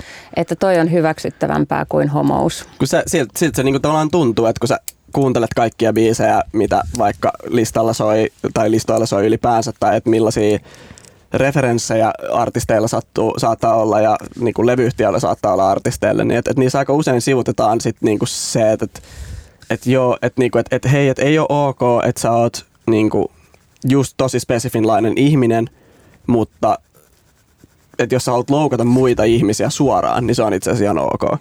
Että tavallaan se, että jos sä haluat, että jos joku käyttää susta haukkumasanaa homo, niin se on tavallaan ihan ok. Se voi silleen, se voisi laidaa silleen läppänä, mutta sitten jos sä sanot, että mä oon homo, niin sit se on silleen, että hei, tää on nyt vähän ronski. Tämä on ihan hirveetä. Tähän ei Se voi on samaistua. Ni, niin, mutta tämä on siis ihan hirveetä, ja kun sä vielä laitat sen tolleen niin kuin selkeästi tässä Niin, siis pöydälle ja esille, niin Juuri näin. Siis Mm, nämä misogyniset kauheeta. ja homofobiset, transfobiset kappaleet on ne, mihin voi samaistua mm. ja mitkä voi julkaista. On se kyllä todella karu ja raju settiä. Tämä on Musa vai Business Radio Helsinki, Maria Veitola ja vieraana Ture Boelius, Fanni Noroilla, Noah Kin. Ja nyt otetaan keskusteluun mukaan muun muassa Rikkitik Big Bandista ja Moposta tunnettu musiikintekijä, saksofonisti Linda Fredriksson, joka vaikuttaa skenessä, joka on sofistikoitunut, salonkikelpoinen ja jopa elitistinen, eli jazz. Tervetuloa mukaan Linda. Kiitos paljon. Mites on, kukkiiko naisviha, syrjintä, homo- ja transfobia myös päältäpäin sliipatus, sliipatuissa jatspiireissä? No sinänsähän tämä on ollut aivan superihanaa kuunnella tätä kaikkien keskustelua. Mä olen ihan tunteellisena, että ihanaa, että näistä asioista puhutaan ääneen. Ää, tota, ää, kysymys vastaukseesi, että kyllä valitettavasti äm, aika paljon siinä sosiaalisessa kulttuurissa kukkii misogyniset läpät ja homofobiset ja transfobiset sisällöt. Mitkä on sellaisia tyypillisiä hetkiä, missä tapahtuu syrjintää, joihin sä oot päätynyt? No sinänsähän jos mietin, että, että mulla on niinku erilainen tilanne siinä mielessä, että mä pääosin teen, teen instrumentaalimusiikkia itse ja soitan pääosin instrumentaali ta- äh, niinku, että musiikki, missä ei ole sanoja ja sitä kautta ää, niinku, se on erilainen se niinku, vaikka mun oman identiteettini esille tulo tai se voi olla enemmän niinku, sellainen a- asetelma kuin mitä, mitä mä oon kuunnellut nyt te, teidän muiden kuvailevan. Ää, mutta minkälaisia ne tilanteet on? Mun mielestä on tosi paljon siinä semmoisessa sosiaalisessa kulttuurissa tapahtuvaa läpänheittoa ja siihen, niin kuin, että, että minkälaisille asioille nauretaan ja mikä luo sen yhtei, yhteisöllisyyden ja yhteisön tunnun, mitä kuitenkin tosi paljon se muusikkona ja yhteydessä toimivana henkilönä, niin se liittyy niin kuin siihen tosi paljon, että se semmoinen yhteisöllinen ja semmoinen me-tuntu. Ja niin se, että siinä se, että minkälaisilla asioilla vitsaillaan ja mitkä on niitä läpänheiton aiheita, niin niihin tosi usein käytännössä se, se tiivistyy ja niiden äärellä ne, ne semmoiset ahistavat läpät nousee esille. Eli jos nyt käytetään, kun ollaan lätkästä puhuttu tänään muutenkin, niin tämmöistä lätkävertausta, et- että pukukoppipuheet, jotka sitten varmaan niin kuin mu- muusikon ja tai musiikkialan tekijöiden elämässä on sitä, että mitä tapahtuu treenikämpällä ja studiossa, tai mitä, mitä höpistään treenikämpällä ja studiossa ja keikkabussissa ja, ja backstageillä. No just näin. Ja mulla itselläni tapahtui semmoinen ehkä nelisen vuotta sitten semmoinen selkeä muutos, että no se on semmoista isojen muutosta aikaa muutenkin käyttääkseni fannin käyttämää termiä, että tulin kaapista ja, ja ylipäätänsä mulla tuli joku semmoinen sen kaiken ison myllerryksen keskellä semmoinen iso muutos siinä, että mä oon niin aikaisemmin ollut mä oon tosi paljon itse heittänyt sellaista niin, kuin niin törkeitä läppää. Se on ollut se mun tapa olla osa sitä yhteisöä ja pärjää siinä ja jaksaa olla siinä mukana. Ja sitten se oli ihan semmoinen konkreettinen joku yksi aamu, kun mä heräsin jonkun Jyväskylän keikkaretken jäljiltä kotolta väsyneenä ja rupesin vaan itkeä aamulla, kun mä heräsin silleen, että itse asiassa nämä läpät, niin ne ei naurata mua, vaan ne on tosi ohistavia ja ne luon. Ja siitä alkoi semmoinen tosi iso muutos, että mä rupesin harjoittelemaan sitä, että mä en, mun ei tarvitse nauraa osana näitä juttuja, jos ne ei tunnu musta hyvältä. Ja sitten vähitellen on alkanut uskaltaa etsiä itselleen semmoisia työkavereita ja semmoisia työympyröitä, mistä nyt vaikka, mikä tuli mieleen tästä Nohkinin ja Fannin kuvailemasta ihanasta yhteistyöstä, että on semmoinen ilmapiiri, missä on turvallista olla, missä ei tarvitse pelätä, että kohta tulee joku hauska oma läppä, kaivetaan takataskusta tai joku outo transfobinen siis mies pukeutuu mekkoon ja heiluu siellä treeneissä. Se on kaikkein hauskin, mitä voi olla. Että mä voisin vaan keskittyä siihen musaan ja siihen musan tekemiseen ja sen sisältöön ja nauttia siitä, mikä on se mun työ ja äh, fokus. No sä oot siis Jatskenen yksi tunnetuimpia ja taitavimpia soittajia ja päässyt soittaa vaikka kenen kanssa ja vaikka missä. Niin nyt kun mä kuuntelen sua, niin, niin, niin tarkoittaako se sitä, että, että kun se skene on tosi miesvaltainen ja maskuliininen, niin jotta sä oot niinku päässyt piireihin ja pysynyt siellä piireissä ja, ja, ja estradeilla ja, ja tota, areenoilla ja bändeissä, niin se on vaatinut sulta sen, että sä osallistut siihen rasvaisen läpän heittoon ja sen kulttuurin ylläpitämiseen? No sanotaan ainakin niin, että siitä on, se on ollut mulle niin kuin vaikeaa astua siitä ulos, koska se on tuntunut, että että se on, niin, että se on olennainen osa sitä, sitä, jo, sitä sosiaalista kulttuuria. Ja samaan aikaan on ollut paljon sellaisia tilanteita, missä vaikka nyt jossain treeneissä tai kekkareissun yhteydessä on usein se riittää, että on muutama tyyppi, jotka heittää niitä rasvasia läpi ja sitten muut on vaan hiljaa. Äh, ja sen jälkeen on monesti mulle tultu sanoa muusikot, niin kuin, että ne on halunnut osoittaa mulle tukensa, että itse että mä en tykkää noista jutuista ja että ne ei, niin kuin, ne, ei, että ne tuntuu heistäkin pahalta, mutta se, siinä on selkeästi joku kynnys, että niihin uskallettaisiin puuttua. Ja sitten se on kuitenkin nyt aina kaikkien vähemmistöjen kohdalla, ja että se on epäreilu, että se tilanne on niin, että se henkilö, jota ne läpät vielä koskee, niin joutuu olla se, joka siihen puuttuu yksinään. Ja että se ohjastaa kuitenkin selkeästi sukupuoleen ja seksuaalisuuteen katsomatta tosi usein monet tällaiset syrjivät läpät muitakin.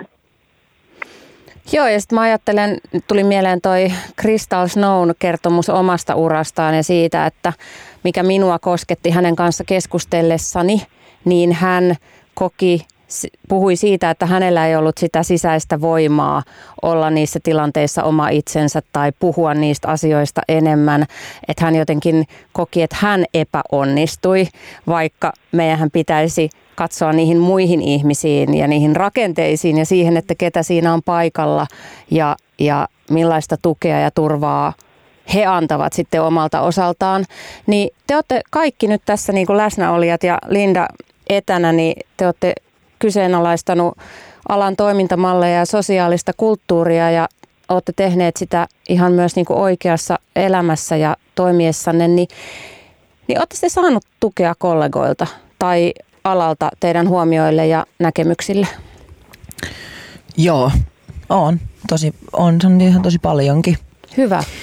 Joo, ja tota, ihan siis semmoista, niin kuin, että öö, ihmiset, joiden kanssa mä en koskaan niin kuin aikaisemmin välttämättä edes tavannut, jotka on saattanut olla mulle jopa sellaisia vähän niin kuin, että tuosta nyt menee.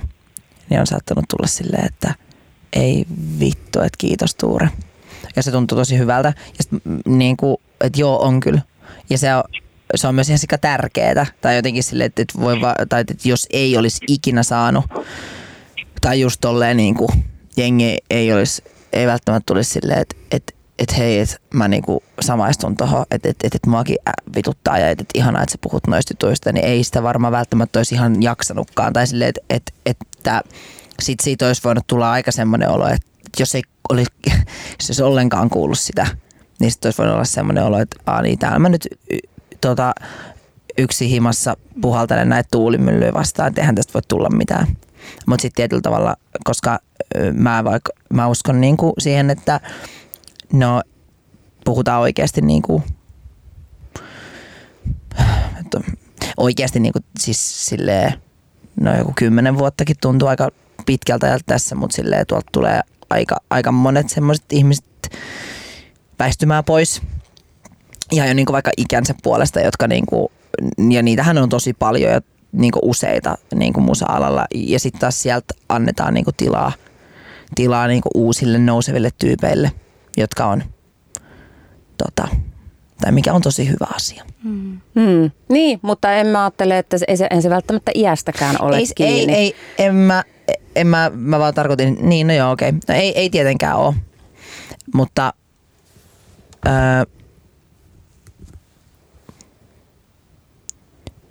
mun mielestä aika usein on. Hmm. Mites Fanni, oletko saanut tukea? Sä sanoit, että sulla on ollut, vaikka teillä on ollut Noah Kinin kanssa ihanaa työskennellä yhdessä, mutta muuten? No siis vastaus on kyllä ja ei. Että juuri mitä Tuurekin tuossa turisi, että ei sitä kyllä niinku jaksaisi tätä tuulimyllyä vastaan taistella, jos ei olisi niitä tukijoukkoja, niitä, mm. jotka niinku, ö, antaa sellaisen olon, että se mitä mä teen on merkityksellistä.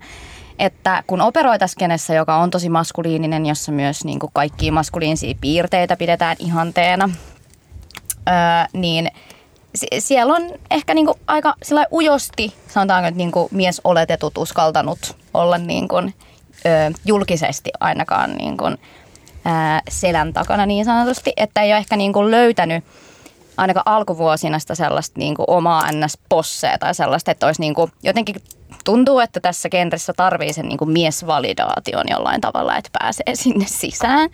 No, no on tuonut sitä meille sitten, kiitos Skenen siitä. raskain jäbä on validoinut. Kyllä, leima on annettu. Skenen en mä tiedä toimiiko se leima sit, jos mä oon skenen raskain jäbä. Keneltä sä sait Noa, tai saat tukea? Öö, tukea saan... Se mä saanut vielä lisätä tästä näin, että, että, että, että sit meille on ollut tosi tärkeää, että on löytynyt ne omat ö, verkostot, jotka sitten on ollut tällaisia, niin kuin, että että alamimmitekijät yhdistyy vaikka Dreamgirls, joka on niin kuin ollut sellaista mm. todella, todella tärkeää, niin kuin, mistä on saanut ladattua sitä niin kuin uskoa ja toivoa siihen omaan juttuun. Ja siellä on ollut niin kuin todella turvallista tehdä yhdessä töitä. Työhygienia, työturvallisuus, työkulttuuri, työmoraali, muiden ihmisten kunnioitus. Kaikki tästä perusjutut, mutta mitkä ei todellakaan ole niin kuin itsestäänselviä ollut niin kuin tämän skeneen sisällä meille mitä me mietittiin just tänään Sonjan kanssa, että, että aika usein kun me kohdataan hyvää kohtelua, niin me kiitetään sitä ihmistä. Joka, et, et kiitos, kun sä, sä niinku arvostit meitä ja niinku kohtasit meidät tasa-arvoisesti. Se on niinku ihan absurdia, mutta et sitä tapahtuu kuitenkin, että se on niin erityistä, että siihen niinku oikein niinku, wow. Annoit lahjan. Niin, annoit Erityisen lahjan. lahjan. Mutta että, että nämä, nämä yhteisöt on ollut niin kuin tosi elintärkeitä ja sitten myös se, että se on niin kuin vähentänyt sitä painoa omien hart, omilta harteilta, niin kuin vaikka tämän niin kuin asian niin kuin asioiden ajamisen taakkaa ja jatkuvan niin kuin poliittisen keskustelun taakkaa, että siellä on muitakin tekijöitä, että se niin kuin jakautuu se vastuu muillekin, mutta toki se on sääli, että se vastuu on vaan näin sitten niin vähemmistöillä tai mimmeillä tai queer-ihmisillä, että voisiko sitä vastuuta ottaa sitten jotkut muutkin mm. tässä keskustelussa, mutta tahot. Tuota, nyt, mä, nyt mä saan jatkaa vihdoin. tuota, ei vaan, siis mm, mä koen, että, että aika usein, tuosta niin kuin mitä Fannikin sanoi, että aika usein se on sellaista niin kuin, ää, yksityisviestillä tyyppisesti silleen, hei tosi hyvä toi sun postaus tai tosi hyvä toi sun kirjoitus tai artikkeli tai essee tai mikä, mikä ikinä, mutta se aika harvoin se niin kuin, tai harvoin, kyllä se niin kuin enemmän ja enemmän se rupeaa näkyy, mutta se on tosi silleen niin kuin hitaasti tullut sellaiseksi, että ihmiset uskaltaa myös ääneen sanoa, joka on musta tavallaan tosi mielenkiintoista, että just toi niin kuin, että syrjintää kohtaavilla ihmisillä on usein se vastuu siitä puuttumiseen, siitä siihen keskusteluun tai siihen syrjintään puuttumisessa, niin sitten tavallaan, että jos mietitään tilannetta, että että Tuure puuttuu johonkin tota, homofobiseen ke- keskusteluun tai syrjintään levyyhtiön kanssa tai fanni puuttuu niin kuin, naisoletettujen artistien niin kuin, työskentelyyn tai itse puuttuu vaikka rodollistettujen artistien niin kuin, niin kuin keskusteluun, niin tavallaan että siinä se niin kuin, tosi usein jää sinne niin kuin, tavallaan meille syrjityille tavallaan se niin kuin vastuu siinä, jolloin siinä käy sitten se niin kuin tosi kummallinen tilanne, että ne ihmiset, jotka ei ole menettämässä mitään, ei uskalla ottaa niin kuin puheeksi sitä asiaa. Et se, että mm. valkoinen siis heteromiesartisti ei uskalla kommentoida kun jotain äh, queer-artistia tai äh, pop-artistia niin kuin syrjitään tai käytetään jotain tota, haitallista kieltä tai muuten väkivaltaa tota, jotain ihmistä kohtaan, niin että sit se on vähän sellaista, että sieltä ollaan sillä hirveän varovaisia, vaikka näillä ihmisillä nimenomaan on se mahdollisuus vaan sanoa ilman, että sillä, että menee kaikki työmahdollisuudet tai keikat tai mitä ikinä. Mm. Ja tavallaan mä itse on nyt tavallaan pois, pois artistiudesta jossain määrin niin kuin tässä valtavirta-meiningeissä niin kuin pois jääneenä, niin tavallaan mä oon itse nyt ottanut ehkä enemmän sitä roolia, että mä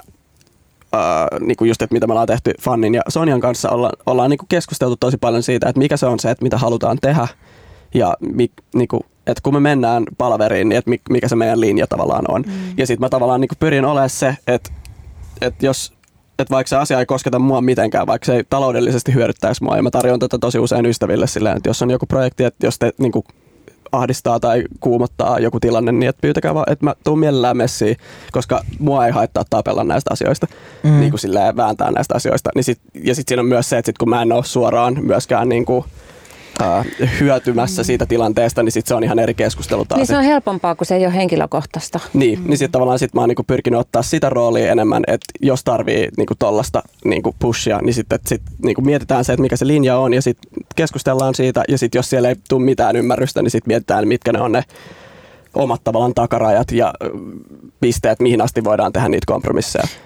Jep, siis tota, mä löydän tosi paljon semmoisia asioita, mihin kukaan mielen niin jotenkin silleen tarttua ja niin kuin, mihin jopa sille samaistuu. Et, että just niin kuin toikin, että ei, niin kuin mä tajusin jossain kohtaa kaksi vuotta sitten mä tajusin vaan, että et, et ei saakeli, että et, et, niin kuin, että että tästä ei tuu niinku yhtään mitään, että mä tarvin niinku ihan oikeasti sille oikein niinku managementin. Ja että et, et mulla ei ole niinku, että et mä en enää pysty menemään yksin mm. näihin palavereihin, mä en enää pysty tätä kaikkea itse yksin, vaan mä tarvitsen tähän niinku, ää, tota, tota, tota, ihmisiä mun ympärille enemmän, jotka niinku jotka on niin kuin silleen vilpittömästi ha- haluaa niin kuin mun, mun etua ja jos, jos mä oon tyytyväinen ja mulla mul menee, niin sit se on myös heidän niin kuin, tajusin, että, että tämä on se, mitä mä nyt vaikka tarvin. Sitten mä oon aina kelannut jotenkin sitä, että, että, että kun mä oon mies, että, että, niin kuin, että jos mietitään niin kuin vaan sitä asiaa, mä oon mies, niin mullahan pitäisi olla musa ihan vitu helppoa. Ihan siis silleen niin kuin vähän vaan niin kuin mennä tuolle ja silleen, mä oon ihan hyvän näköinen ja No en mä tiedä, varmaan, varmaan jos, jos mä olisin sille vaikka heteromies, niin varmaan joku, voi, en mä tiedä sanoisiko joku, että, vähän, vähän äsken vaikka salilla tai jotain, että, että vähän jotain tämmöistä voisi olla. Mutta aut armias, kun mä oon homo, niin mä, mut sitten taas niinku vaikka sille, niinku ilman mun taustatiimin niinku vahvoja naisia, niin tästä ei tulisi niinku oikeasti yhtään mitään. Ja mun tohon, tohon niin kuin just sanoa, että on niin kuin mielenkiintoista, mitä mä oon punninnut tosi paljon ja jutellut muiden, muiden tota, alalla toimivien ihmisten kanssa, jotka toimii muun muassa vaikka AETR-rooleissa tai hmm. on levyyhtiöillä duuneissa tai artisteina tota, alalla, niin tavallaan siitä, että se on mielenkiintoista, että levyyhtiöllä on tällainen henkilö kuin AETR, joka tavallaan on silleen artist relations, ja se on töissä levyyhtiöllä joka on mun mielestä lähtökohtaisesti vähän ongelmallinen tilanne, koska se ei voi silloin ajaa artistin etuja, jos, se on töis, jos sen palkka tulee siitä, että levyyhtiöllä pidetään sen tekemästä duunista. Niin mun mielestä silloin niin kuin, jotenkin sellainen niin kuin ulko, ulkoinen kolmas osapuoli AETR tai manageri tai joku, niin on tosi hyödyllinen siinä tilanteessa, että sit se on mm. silleen, että se toki silleen niissä tilanteissa voi käydä sit sitä, että, että hänkään ei aja tota, välttämättä artistin etuja, että näitä kauhutarinoita myös löytyy, mutta tavallaan se, että, että kuitenkin niin kuin saadaan, saadaan siihen niin kuin sellainen niin kuin joku sellainen niin kuin jako siihen, että, että on artisti ja sitten on ihmiset, jotka haluaa niin kuin ajaa artistin asioita ja on levyyhtiö, joka haluaa mm. tehdä rahaa mm. vaikka. Ja sitten päästään siinä keskustelussa siihen, että okei, okay, että et mistä me löydetään tämä niinku, tavallaan middle ground tähän asiaan, että me voidaan lähteä tekemään tätä projektia yhdessä, olisi sitten levy tai biisi tai mikä tahansa sainaus. Linda, mitkä on sun tukijoukot? Onko niitä?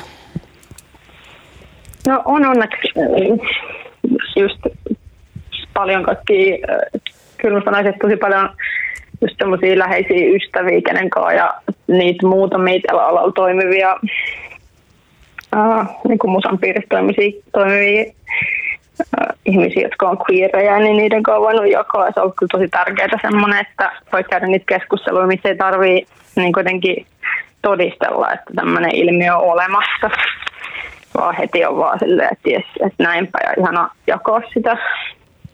Äh, ja kyllä mun mielestä on, äh, on viime aikoina selkeästi ollut nousulla semmoinen, semmoinen ilmapiiri, että useimmatkin jotkut instituutiot ja tällaiset miettii, että miten, miten niin kuin vähemmistöjen asemaa. Ja usein se on kyllä myös vielä oikeasti liikutaan semmoisella ihan siis naisten niin kuin, tilannetta voitaisiin parantaa ja miten saataisiin alalle enemmän naisia. Ja siinä puhutaan kyllä usein vain siis naisista. Siinä ei ole semmoista sukupuolen moninaisuutta vielä messissä, mutta on semmoista halua niin kuin selkeästi siihen, siihen muutokseen. Ja se tuntuu tietenkin ihanalta, että semmoista mielenkiintoa niin kuin alkaa olla, mutta myös samaan aikaan niin kuin sitä tietoa on tosi paljon. Siis musta olisi ihanaa, jos vaan äh, ka- kaikki kaikki Suomen johonkin musaoppilaitoksiin ja festivaaliorganisaatioille ja klubeille järjestettäisiin sellainen koulutus, jossa käytäisiin läpi jotain perusasioita turvallisemman tilan periaatteesta ja sukupuolen moninaisuudesta. Koska pohjimmiltaan kuitenkin ihmiset, mä näen, että, että ihmiset on hyvän tahtoisia, mutta ne, kun ne saa tietoa, niin asiat muuttuu. Mm. Mutta ilman sitä tietoa, niin se pelkkä hyvän tahtoisuus ei silleen välttämättä vielä sitten ei tapahdu mitään muutosta. Että se ajattelee päästään, että, että mä oon ihan niin kuin että mulla ei ole mitään vaikka homoja vastaan tai mulla ei ole mitään transihmisiä vastaan, mutta jos ei tiedä siitä asiasta sen tarkemmin, niin sit saattaa kuitenkin tietämättä olla osa jotain tosi syrjivää rakennetta. Joo, ja sitten jos ei esimerkiksi ole ihan vain jossain omassa lähipiirissä tai tuttava piirissä ei ole, ei ole tavallaan moninaisuutta, niin, Jep. ja sä et käy heidän kanssa keskustelua ja, ja jaa sitä niin kuin ihmisyyttä ja elämää, niin kuin nyt yleensä ystävien ja kavereiden kanssa sitä jaetaan, niin kauhean vaikeahan sitä on edes muistaa, että tällaisiakin ihmisiä on olemassa ja, ja, ja millaista heidän elämä on, jotta sitä voisi sitten esimerkiksi työpaikalla ottaa huomioon ja sitten on vielä kokonaan niin kuin eri asia tietysti se, että mitä, mitä niin kuin koulutuksen kautta voi saada saada. Et yep. siinä oot kyllä ihan ytimessä. Täällä viitataan tosi paljon, mutta tota noin, niin, otetaan tämmöinen pieni kierros ja sitten vien keskustelua eteenpäin tähän ja ruvetaan puhua turvallisuudesta, mutta mutta tota, ei mennä siihen vielä ihan vielä, mutta täällä studiossa, haluaako Tuuri sanoa? Joo, siis to, to, toi oli tosi hyvä toi nimenomaan toi, että et niinku, et se, se niinku ajatus se omassa päässä ei niinku riitä. Mm. Ja mulla olisi siihen niinku sellainen jatkoasia, että et ei sekään oikeastaan riitä, että sanoo, että ei minulla ole mitään homoja vastaan. Tai ei minulla ole mitään vahvoja naisia vastaan. Tai ei minulla ole. Ei, ei minulla ole X asiaa vastaan lauseella ole mitään merkitystä, jos toistuvasti käyttäydyt vastoin sitä. Hmm. Ja toi on semmoinen asia, mihin oikeastaan, niin kuin, mihin mä itse vaikka törmännyt varmaan kaikista niin kuin eniten, niin, niin kuin, ja noi on niin kuin niitä sellaisia, sellaisia juttuja, ja sitten kun sitä ei niin kuin koko ajan jaksaisi olla se ihminen, joka on, on silleen niin kuin opettamassa ja ja jotenkin niinku sanomassa. Ja sitten kun vielä välillä sille just jossain, niinku, tai tässä muissa bisneksessä, niin sitten sieltä niinku nämä tyypit, jotka on jossain niinku valloissa, niin sitten ne saattaa tulla vähän vielä sille katsoa niinku ylhäältä alas, että hei, minä kerron nyt, miten tämä asia menee. Nyt sinun kannattaa kuunnella minua, vaikka oikeasti tulevaisuuden ja nykyhetken musiikin kannalta hänen olisi tosi, tosi, tosi paljon tärkeämpää olla hiljaa ja kuunnella, kuin sanoa enää yhtään mitään. Että hän on sanonut, ja tosi moni on sanonut, mm.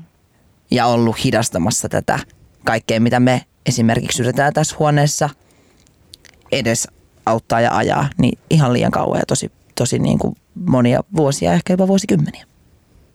Joo, ja mä haluaisin tarttua just tuohon, mitä Linda sanoi, että nimenomaan se on tosi tärkeää, että se koulutus menisi sinne organisaatiotasolle ja niin kuin niihin, missä se valta on niin kuin hierarkkisesti pakkautunut ja mitä kautta sitten niin kuin pystyy oikeasti ää, muuttaa niitä rakenteita.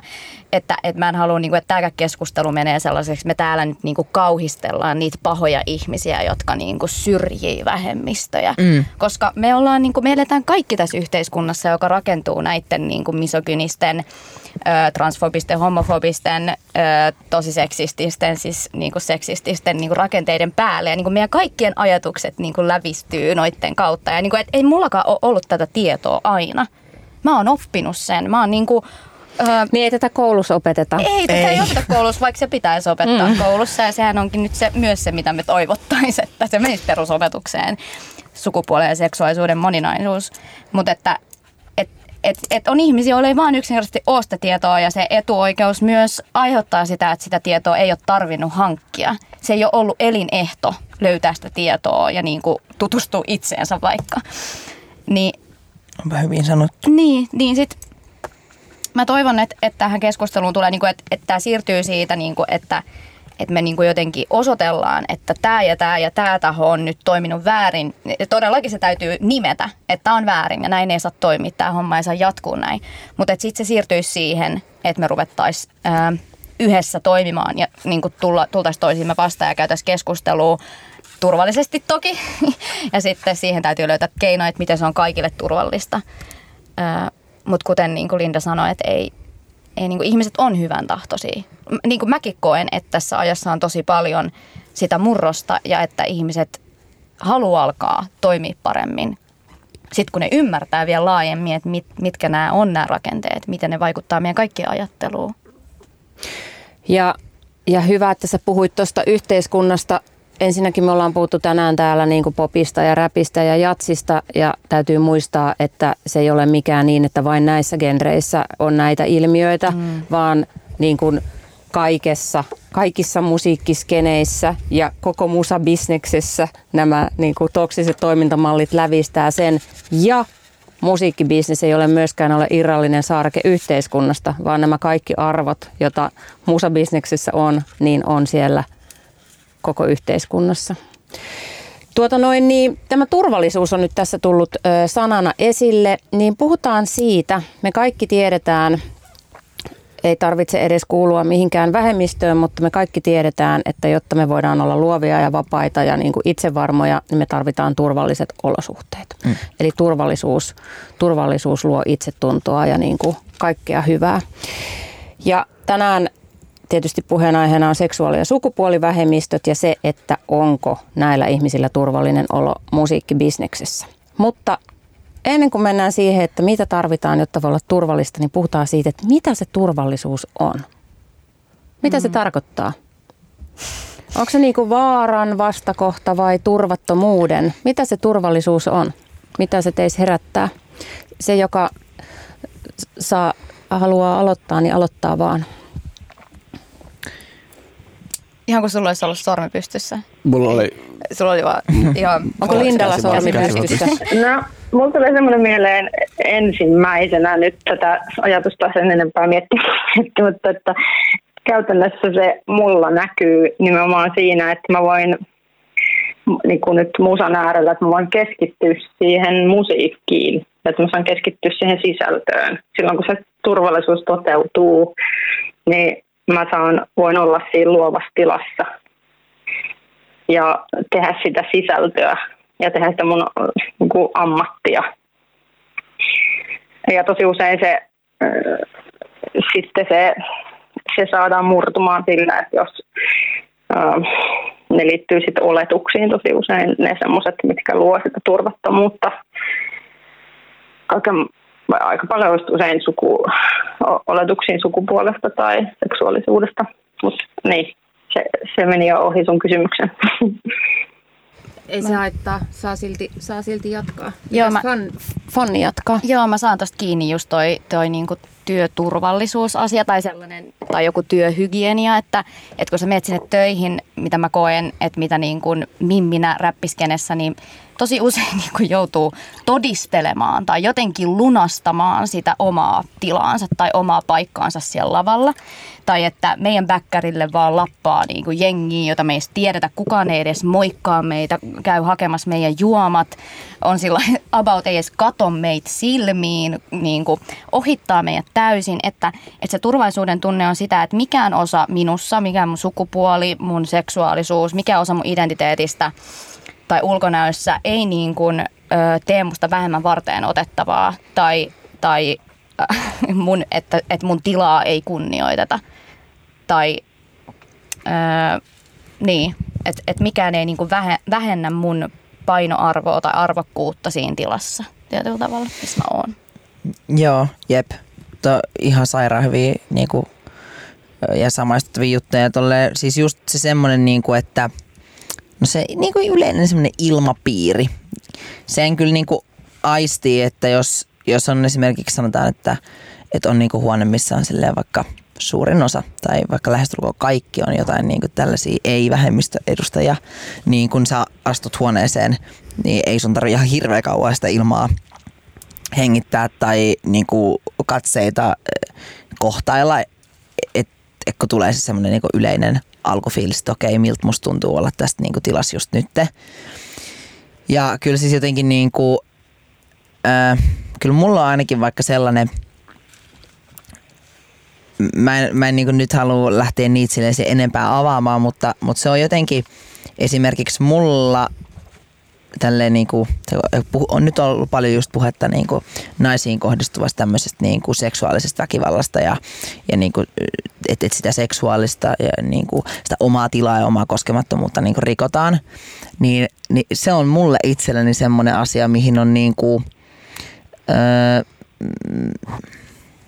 varsinkin sellaisissa tilanteissa, että, että jos on vaikka joku musiikkigaala tai, tai jotain niin kuin just päkkärijuttuja ja sitten yhtään jos liittyy niin kuin alkoholi jotenkin meininkiin, niin, niin kyllä mä kartan tiettyjä, vaikka esimerkiksi heteromiehiä tosi kaukaa, tai siis heteromiehiä tosi kaukaa, koska se jotenkin äh, niin kuin, äh, se niinku on semmoista niinku koskettelua ja läppimistä ja sitten jotenkin se on niinku aivan käsittämätöntä ja niinku kuvottavaa, että miten jotenkin niinku se ajatellaan, että, että koska mä oon homoseksuaali, niin sitten jotenkin joku tämmöinen hetero oletettu ihminen, joka elää tämmöistä tosi heteronormatiivista elämää, että sit kun hän haluaa vaikka koskettaa minua, niin se on niin lahja minulle, että et, et, kun hän haluaa niin kuin, että, että nyt mä olen juonut itseni siihen kuntoon, että nyt mä voin niin kuin, Ja tämä sinun työpaikallasi. Hirveätä. tai siis,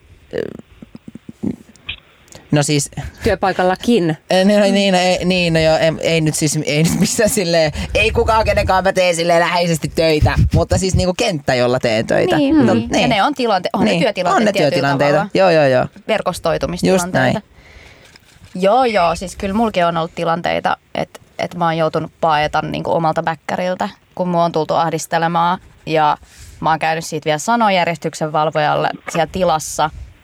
Ja sitten mulle on sanottu, että joo joo, että hänet ohjataan ulos täältä. Ei ohjata.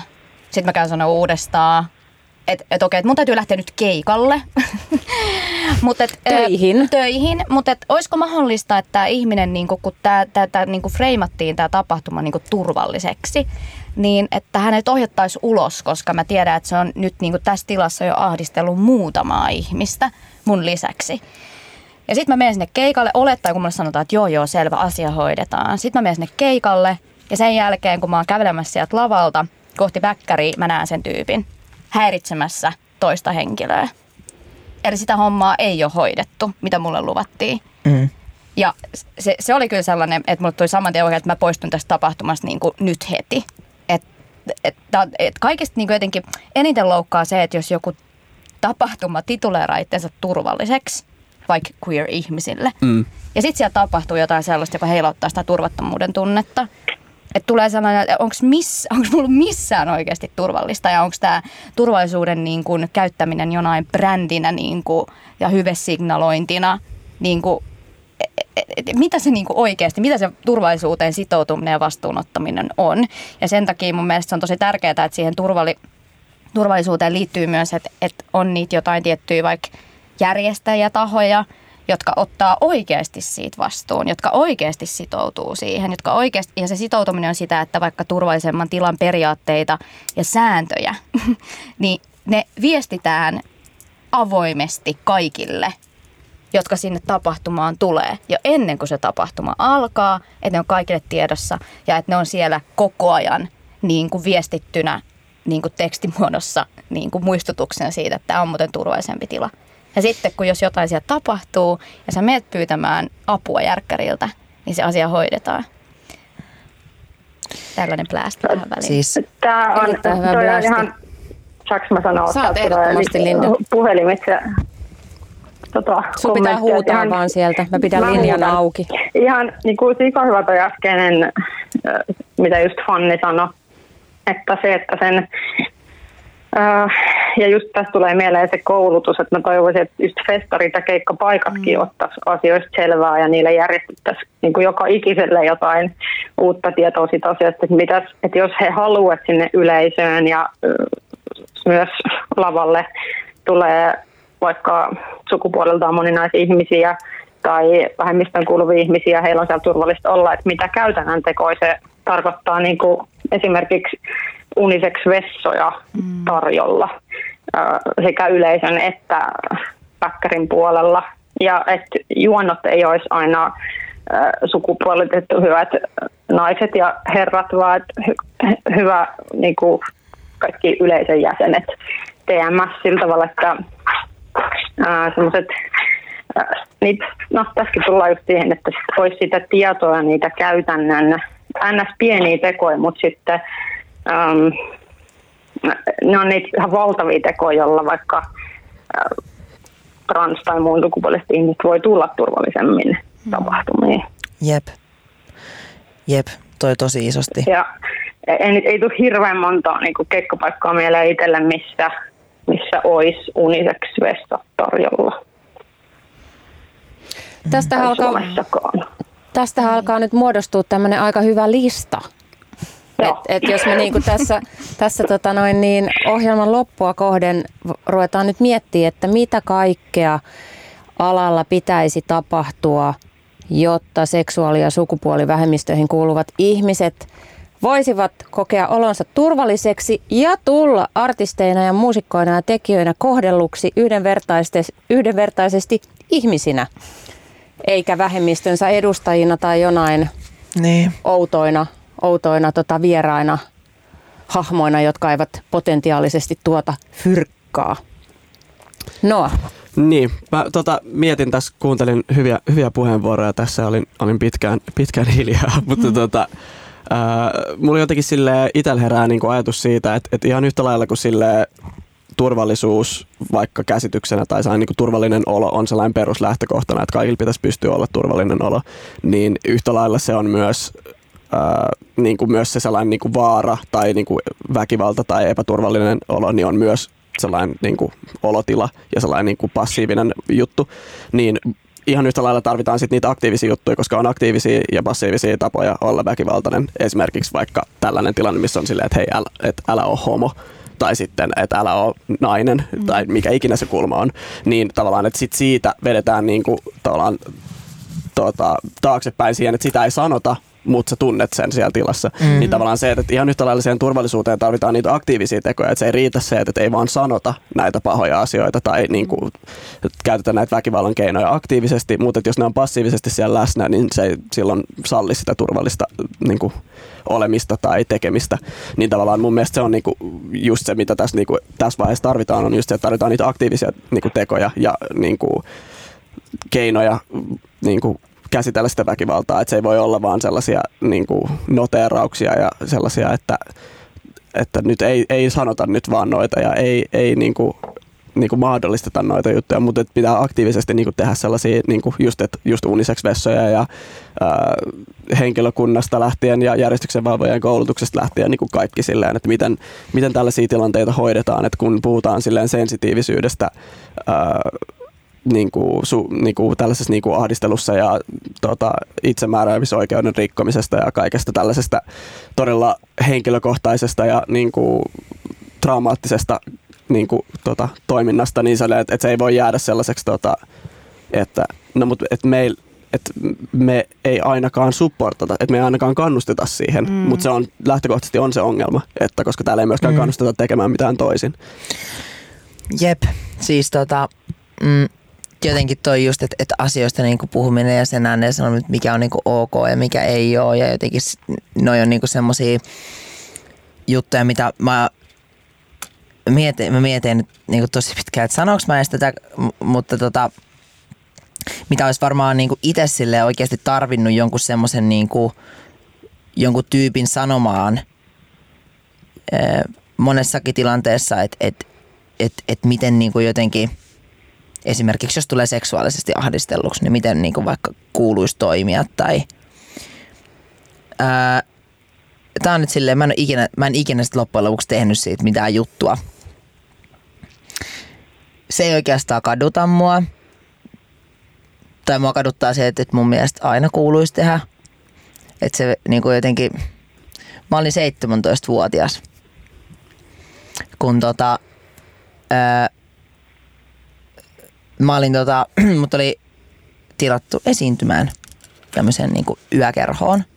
Mä olin alaikäinen, eli se oli tosi tarkkaa suunniteltu, että mun piti mennä sinne tekemään soundchecki sen yökerholle kiinni, öö, lähteä pois ja aika lailla minuutille siinä kohtaa, kun pitäisi olla lavalla, niin tota, mut tuota, tuota ja sitten sinne ja mä menin lavalle ja sitten heti pois. Mutta siis mulle ei, mä niinku tänä päivänä ja oikeastaan aika lailla heti sen jälkeen mä olin ihan varma, että et, et se joka mut oli sinne niinku tilannut, niin ei, ei ollut kyllä tilannut mua sinne keikalle, vaan niinku itseään varten. Ja siinä mun tanssijoiden nähden ja myös mun sen aikaisen niinku tämmöisen niinku managerin nähden, niin siis se ihan silleen seksuaalisesti kosketteli mua – ja myös sen jälkeen, kun mä olin sanonut, että, että, että älä koske muhun. Ja mä olin, mä olin alaikäinen. Ja silloin, kun mä puhuin tästä asiasta, mä totta kai kerroin tästä Mä kerroin tästä mun keikkamyynnille, mä kerroin tästä mun levyyhtiölle, mä kerroin tästä mun vanhemmille. Niin se, no voitte vaan kuvitella, että mikä oli tietysti vanhempien reaktio. Mutta sitten jotenkin se, että, että mä olin silloin silleen, että mä olin silleen, että, että, että mä ehkä teen tästä niinku jutun. Mutta mä päädyin olemaan tekemättä sitä juttua sen takia, että mitä mulle niinku ylhäältä päin syötettiin. Mm. Et silleen, että, että sitten mä oon jälkikäteen niinku ajatellut, että mä siis, mä siis sataprosenttisesti päätin itse olla silloin tekemättä siitä juttua – mutta jos silloin olisi ollut sellainen tilanne, että joku olisi osannut sanoa, että hei, sä oot alaikäinen, sä olet niin kuin Suomen eh, lain mukaan, sä olet lapsi ja, ja, sua, on se, ja sua on seksuaalisesti ahdisteltu täällä bäkkärillä ja niin kuin, sulle on niin kuin maksettu siitä, että sä oot tullut tänne keikalle. Se oli niin, kuin niin likainen kuvio. Ja sitten, että se oli vielä niin kuin sille, siinä kohtaa, kun tälle, tähän niin kuin mun keikkamyynti otti sitten yhteyttä tähän ja, ja niin kuin sinne ei ollut enää mitään asiaa ikinä keikalle tai mitään muutakaan, mutta sitä mua niin kuin yritettiin saada sinne kerta toisessa ja kevään uudelleen ja uudelleen. Niin en mä tiedä, olisiko mä ehkä valinnut toisin, jos silloin olisi ollut enemmän sellaisia ihmisiä ympärillä, jotka olisi ollut silleen, että, että että niin kuin, et, et, et kyllä ehdottomasti sun kannattaa tehdä, koska mä olen viimeinen juttu, kun mun vanhemmat on ollut se, että et, et, et, et mitä tämän asian kanssa niin kuin tehdään – otetaan huomioon, että mä oon ollut silloin silleen, mä oon ollut seuraavaksi täyttämässä 18 ja mä oon jo asunut monta monta vuotta Helsingissä, mä oon aina vastannut muurastani itse. Ja sit kun mä oon silleen, minä en halua tehdä tästä juttua, koska se ei tee hyvää mun uralle. jälkeen on miettinyt, että vittu kun olisi tehnyt vaan. Ihan hirveetä. Mä oon tosi pahoillani tosta, mitä sä oot joutunut kokea ihan hirveetä. Ja hirveetä on myös se kuulla, että sulla ei ole ollut, no vanhemmat on vanhemmat, mutta että sulla ei ole ollut siellä niin kuin bisneksen puolella ihmisiä, jotka olisi sanonut, että hei, että me tuetaan sua ja tämä on tosi tärkeä Niitäkin juttu. oli toki, Niin. mutta tarpeeksi, Mutta et tarpeeksi, monta, sella. Niin. tarpeeksi monta sellaista, mm-hmm. että nyt ei kannata, että sä et halua olla se homoseksuaali, joka joutuu tämmöisen kohun keskelle mm. nyt. Että. Niin, se toi on ihan tosi, tosi kauheata ja mä oon tosi, mäkin on tosi pahoillani siitä, että sä oot joutunut kokemaan Mä oon ihan ja- fine tän asian Joo, mutta et, et, et kyllä mä niinku rehellisesti on toisinaan miettinyt, että et milloinhan toi musabisneksen Me Too tulee. Että Jep. siellä on kyllä niin, kuin niin karmeita luurankoja kaapissa. että et niinku, ähm, kyllä niinku isoja, isoja nimiä, isoja artisteja ja mä tiedän, siellä on puuhailtu vaikka ja mitä. Ja sitten just nimenomaan siinä pelossa, että tämä vaikuttaa mun uraan tai että tämä jotenkin näyttää siltä, että minä keksin juttuja, niin Jep. niitä, niitä ei nosteta esiin. Ja, ne, ja, ne pitäisi, ja ni, niitä on myös niinku pidetty ihan normina. Mm. Ja se jotenkin, että saisi niinku, siis mun mielestäni sen pitäisi olla niinku, siis niinku ihan sellainen asia, että esimerkiksi kun nuori, varsinkin nuori ihminen mm. sainaa vaikka levyyhtiön mm. tai tulee alalle, niin, niin pitäisi olla jo, siis, siis joku oikeasti sellainen niinku, tyyppi, joka niinku olisi sen vanhem, vanhempien ja sen levyyhtiön lisäksi siinä välissä katsomassa, vähän niin kuin kertomassa varsinkin sinne vanhempien suuntaan, että hei, että tämä levyyhtiö on totta kai niin kuin tosi kiva juttu ja, ja nyt tehdään niin kuin bisnestä ja tästä tämä lapsi haluaa tai tämä nuori haluaa olla tähti, niin yritetään tehdä siitä, mutta tämä ala on ihan siis tosi perseestä ja täällä on tällaisia juttuja ja teidän olisi hyvä tietää nämä, että mihin tämä teidän alaikäinen lapsi on nyt joutumassa. Koska si- eihän tollaisia asioita siinä kohtaa, kun sä lähdet tavoittelemaan unelmiin, niin ethän sinä ajattele tollaisia asioita. Mm. Etkä sä, sä et osaa väistellä niitä. Ja, ja sitten pahimmassa tapauksessa sä et halua väistellä, koska sä ajattelet, että, että jos mä kestän tällaista, niin ehkä musta tulee supertähti. Joo, ja mä ajattelen, että ja tulee heti mieleen, että, että, että, on, että siitä on niin vähän aikaa mistään, että, että jostain seksuaalisesta häirinnästä tai tällaisista alettu puhua mitään, että, että, että mä en muista koskaan kouluaikana niin jossain yhdessäkään musa-oppilaitoksesta, että sellaisesta aiheesta olisi puhuttu, että se oli vaan semmoinen niin kuin sisäistetty, opittu juttu, että tämä tämmöinen tietty niin kuin, toiminta on osa tätä johon sisältyy ka- kaiken maailman niin kuin, äh, lähtee jostain NS tahattomista seksistisistä vitseistä sit oikeasti ihan niin kuin, tosi hirveisiin kaikkeen johonkin raiskauksiin. Et koko sillä niin kuin kirjolla, että jollain tavalla se on vaan niin kuin osa sitä juttuja, niitä tarinoita, mitä kuulee, että mitä vähän siellä on täällä ehkä on jossain tapahtunut. Että miten tärkeää se olisi, että siellä, jo siellä koulussakin, niin puhuttaisiin vaan ääneen siitä. Ihanaa, että tämmöistä keskustelua nyt tänä päivän käydään jo, ja, mutta silti just muuta alalla musta tuntuu, että siellä on vasta niinku todella alussa. Mutta olisipa ihanaa, että tälläkin tämän hetken nuorille musaopiskelijoille tai niin kuin just Tuure sanoo, että vaikka jotka ei tule mu, tämmöisen musaoppilaitoksen kautta, niin siellä sen alan niin kuin uransa alussa siellä levyyhtiössä, niin olisi, olisi ihmisiä, jotka kertoisivat, että okei, että tämmöistä on, koska varmaan aika moni jakaa sen kokemuksen, että jotain, jotain epämiellyttävää tapahtuu ja sitten siitä on vaan hiljaa yksin, koska ajattelee, että mä oon yksin tämän asian kanssa, että mm. tällaista vaan on ja sitten kun joku avaa suunsa, niin on, että ahaa, jotakin ilmiö ja koko ajan täällä niin kuin heitetään näitä outoja läppiä näille, vaikka näille naisoletetuille nuorille opiskelijoille. Niin, just, ja sitten just jotenkin se on niinku jälkeen tietenkin ajatellut silleen, että et niinku, et, et sille itse vaikka alaikäisenä, no minähän, mä oon, totta kai kaikki on alaikäisenä, se 16-17-vuotiaana sitten mieltä, että on aikuisia ja pystyy vastaamaan itsestään ja kaikkea, ja, mutta mut silleen, että tietämättä mistään mitään puoli vuotta le- musiikkimaailmaa takana, tietämättä yhtään mistään mitään, kännit levyyhtiön bileissä, tietämättä mistään mitään, mm. niin se on, ihan, se on oikeasti se on todella, todella pelottava paikka. Se tai on, se, se, se, voi on olla. Se on se vaarallinen, on vaarallinen paikka. Siellä Tosi vaarallinen olleena, paikka. Niin kuin nuorena juuri sainattuna tyyppinä mm. se, siis siellä on mitä se tarkoittaa? Pyörii, pyörii perässä. Mitkä pyörii perässä? Haukat, korppikotkat. Mm. Siis et niinku, siellä sä, sä oot niinku sellaista, ää, se saman tien se tietämättömyys ja viattomuus bongataan sieltä. Joo. Sitä käytetään. Se bongataan ja sä et edes itse taju, että se on bongattu. Jep. Joskus jälkikäteen sitten. Tai niin toi ei ehkä ollut ihan ok.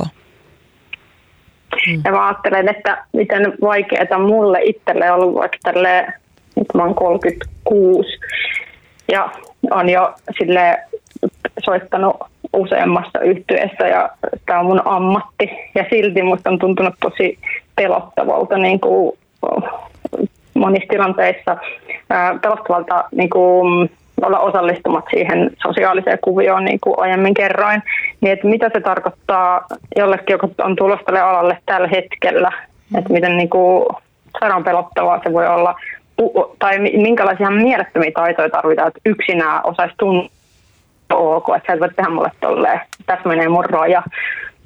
Se ei saisi olla niin kuin niiden yksittäisten ihmisten harteilla niissä tilanteissa. Niin, siis varsinkin kun, kun puhutaan nyt sillä lailla, niin julkinen ammatti ja niin kuin, öö, että ne ihmiset, jotka on menestyneitä, niin ne useasti mä tiedän, että tämä tyyppi on niin kuin sillai, se on TV-stä tuttu. Ja sitten siihen liittyy tosi paljon valtaa, sä oot uras aloitteleva, sitten joku valtaa omaava tyyppi lähestyy sua. Miten sä, niin kuin, miten sä pystyt toimimaan siinä? Että kyllä nimenomaan niin levyyhtiöidenkin puolelta, että vastuut pitäisi ottaa, pitäisi olla kouluttamista, pitäisi olla keskustelua siitä. Ja nimenomaan ne juhlat on oikeasti juhlatilanteet ja mm. festareiden ää, jatkot ja niin kuin, niin ja kyllähän teidän ammattiin liittyy tosi paljon tilanteita, missä on alkoholi. Nehän on myös ne työpaikat, ne keikkapaikat ja mistä sä aiemmin Fanni puhuit, mutta pelkästään se, että siellä on se todennäköisesti jo, jonkinnäköisissä sekiksissä oleva yleisö, ja ehkä henkilökunta ja ehkä vielä niin kuin kollegatkin, koska siellä on baarikaappi täynnä viinaa heti kun tulee työpaikalle, niin ensimmäisenä tervehtii. Että kyllähän ja alkoholi nyt ja päihteet harvoin tuo ihmisistä pelkästään niin kuin hyviä puolia esiin, mm. vaan estot poistuu niin kuin monellakin tavalla. Jep, ja päihdekulttuuri on sitten ihan toinen keskustelu, niin. koska niin kuin, on se sillä välillä, kun mä tuun niin kuin teatteri teatteri, niin kuin, teatterin ammattilaisena tähän näin niin kuin, teatterin kautta musa-alalle, niin kyllä mä välillä on niin kuin, miettinyt se, että se ty- työhygienia, vaikka onhan se kyllä niin kuin oikeasti aivan järkyttävää. Että ei mulle tulisi mieleenkään lähteä niin kuin kolmen tunnin esitystä näyttelijänä tekemään kännissä. Mutta niin kuin keikan voi vetää mm. umpitunnelissa. Kuuluu vähän asiaankin. Niin se kuuluu Varsinkin asiaan. joillain arti, joihinkin artistibrändeihin se liittyy niin kuin olennaisena, että, että mennään katsoa, kun toi on – sekiksi tuolla lavalla. Niin, tai että sitä työtä tehdään, huma, niin kuin vaikka musaa tehdään studiolla, niin kuin käytetään erilaisia päihteitä. Se on mulle aivan käsittämätöntä. Mm. Musta olisi ainakin tosi pelottavaa, pelottavaa ajatella. Mä en ole ikinä ollut, niin kuin, mä en ole ikinä tehnyt musiikkia ää, tota, niin kuin, minkään aineen vai, vaikutuksen alasena. Ja, mutta mä, ja mä oon jotenkin ajatellut sitä silleen, että, että, että, että kuvitellaan nyt tälleen, mä en siis ihan turha kenenkään koittaa saada tästä mitään irti. Että mä en nyt sano, että, että mä poltan pilveä, mutta mä aion sanoa tässä, että jos mä polttaisin pilveä ja menisin pilvessä sessioon, niin musta olisi kauhean pelottavaa ajatella, että jos mä keksisin vaikka jossain pilvipäissäni tai kännissä huukin, mikä olisi Suomen isoin huukki sinä vuonna, niin mi- miten mä enää ikinä pystyisin luottaa siihen, että mä pystyn selvinpäin jotenkin tekemään sen. Tai silleen. Mut siinä on, siinä on just se, mitä mä itse tota, pohjustuksena, mä oon itse streittari, mm. niin, tota, niin se on sellainen juttu, mitä mietin tosi usein, että, että tavallaan ne on tiettyjä aivoyhteyksiä, jotka siellä on entuudestaan. Mm. Niin se, että jotenkin se vaatii tietynlaista niin kuin itsensä haastamista ja tutkiskelua, että sinne pääsee niihin yhteyksiin niin kuin ihan selvä, selvässä, selväpäisessä tilassa ja jotenkin sellaisessa jotenkin silleen niin kuin rauhassa ja silleen niin kuin itse varmana silleen, että sä tiedät, että täältä voi nyt hakea tämän Suomen isoimman kertsin esimerkiksi. Niin tavallaan, että, että sä tiedät, että täältä niin kuin mä voin sen ammentaa. Niin tosi monesti se, että se nähdään sellaisen, niin kuin, että, että tämä auttaa mua, mutta tavallaan että se vaan niin kuin laskee sitä rimaa sulle siihen tavallaan tutkiskeluun. Mm-hmm. Niin tavallaan se, että sinne pääsee joka tapauksessa ilman näitä päihteitä, tai näin mä ainakin haluan uskoa, että kaikki ne ajatukset tulee kuitenkin sieltä sisältäpäin sit loppupeleissä, ja ne kaikki fiilikset ja kelat tulee sieltä niin kuin sisältäpäin, että, että se ei ole mikään, niin kuin, no siis mulla on paljon ystäviä, jotka on tästä eri mieltä, ja riippuu myös tietyistä päihteistä, kun mm. puhutaan, niin ihmisillä on myös omia näkökulmia, että mm. milloin tulee dataa sisältäpäin ja milloin ulkoapäin, mm. mutta äh, niin kuin lähtökohtaisesti se, että että sä niin kuin tavallaan vaan altistat itse sille sun omalle ajatusmaailmalle ja sille sun omalle luovuudelle, niin siitähän siinä on tavallaan kyse. Niin sit se, että jos sä siihen pääset päihtyneessä tilassa, niin mä uskon, että sä pääset siihen myös ei-päihtyneessä tilassa. Mm. Ja sitten se on sellainen niin kuin, äh, pitkä prosessi, mikä pitäisi sillä jotenkin iskostaa niin kuin alalla, alalla niin kuin todella aikaisesta niin kuin vaiheesta asti. Ja sitten myös, mikä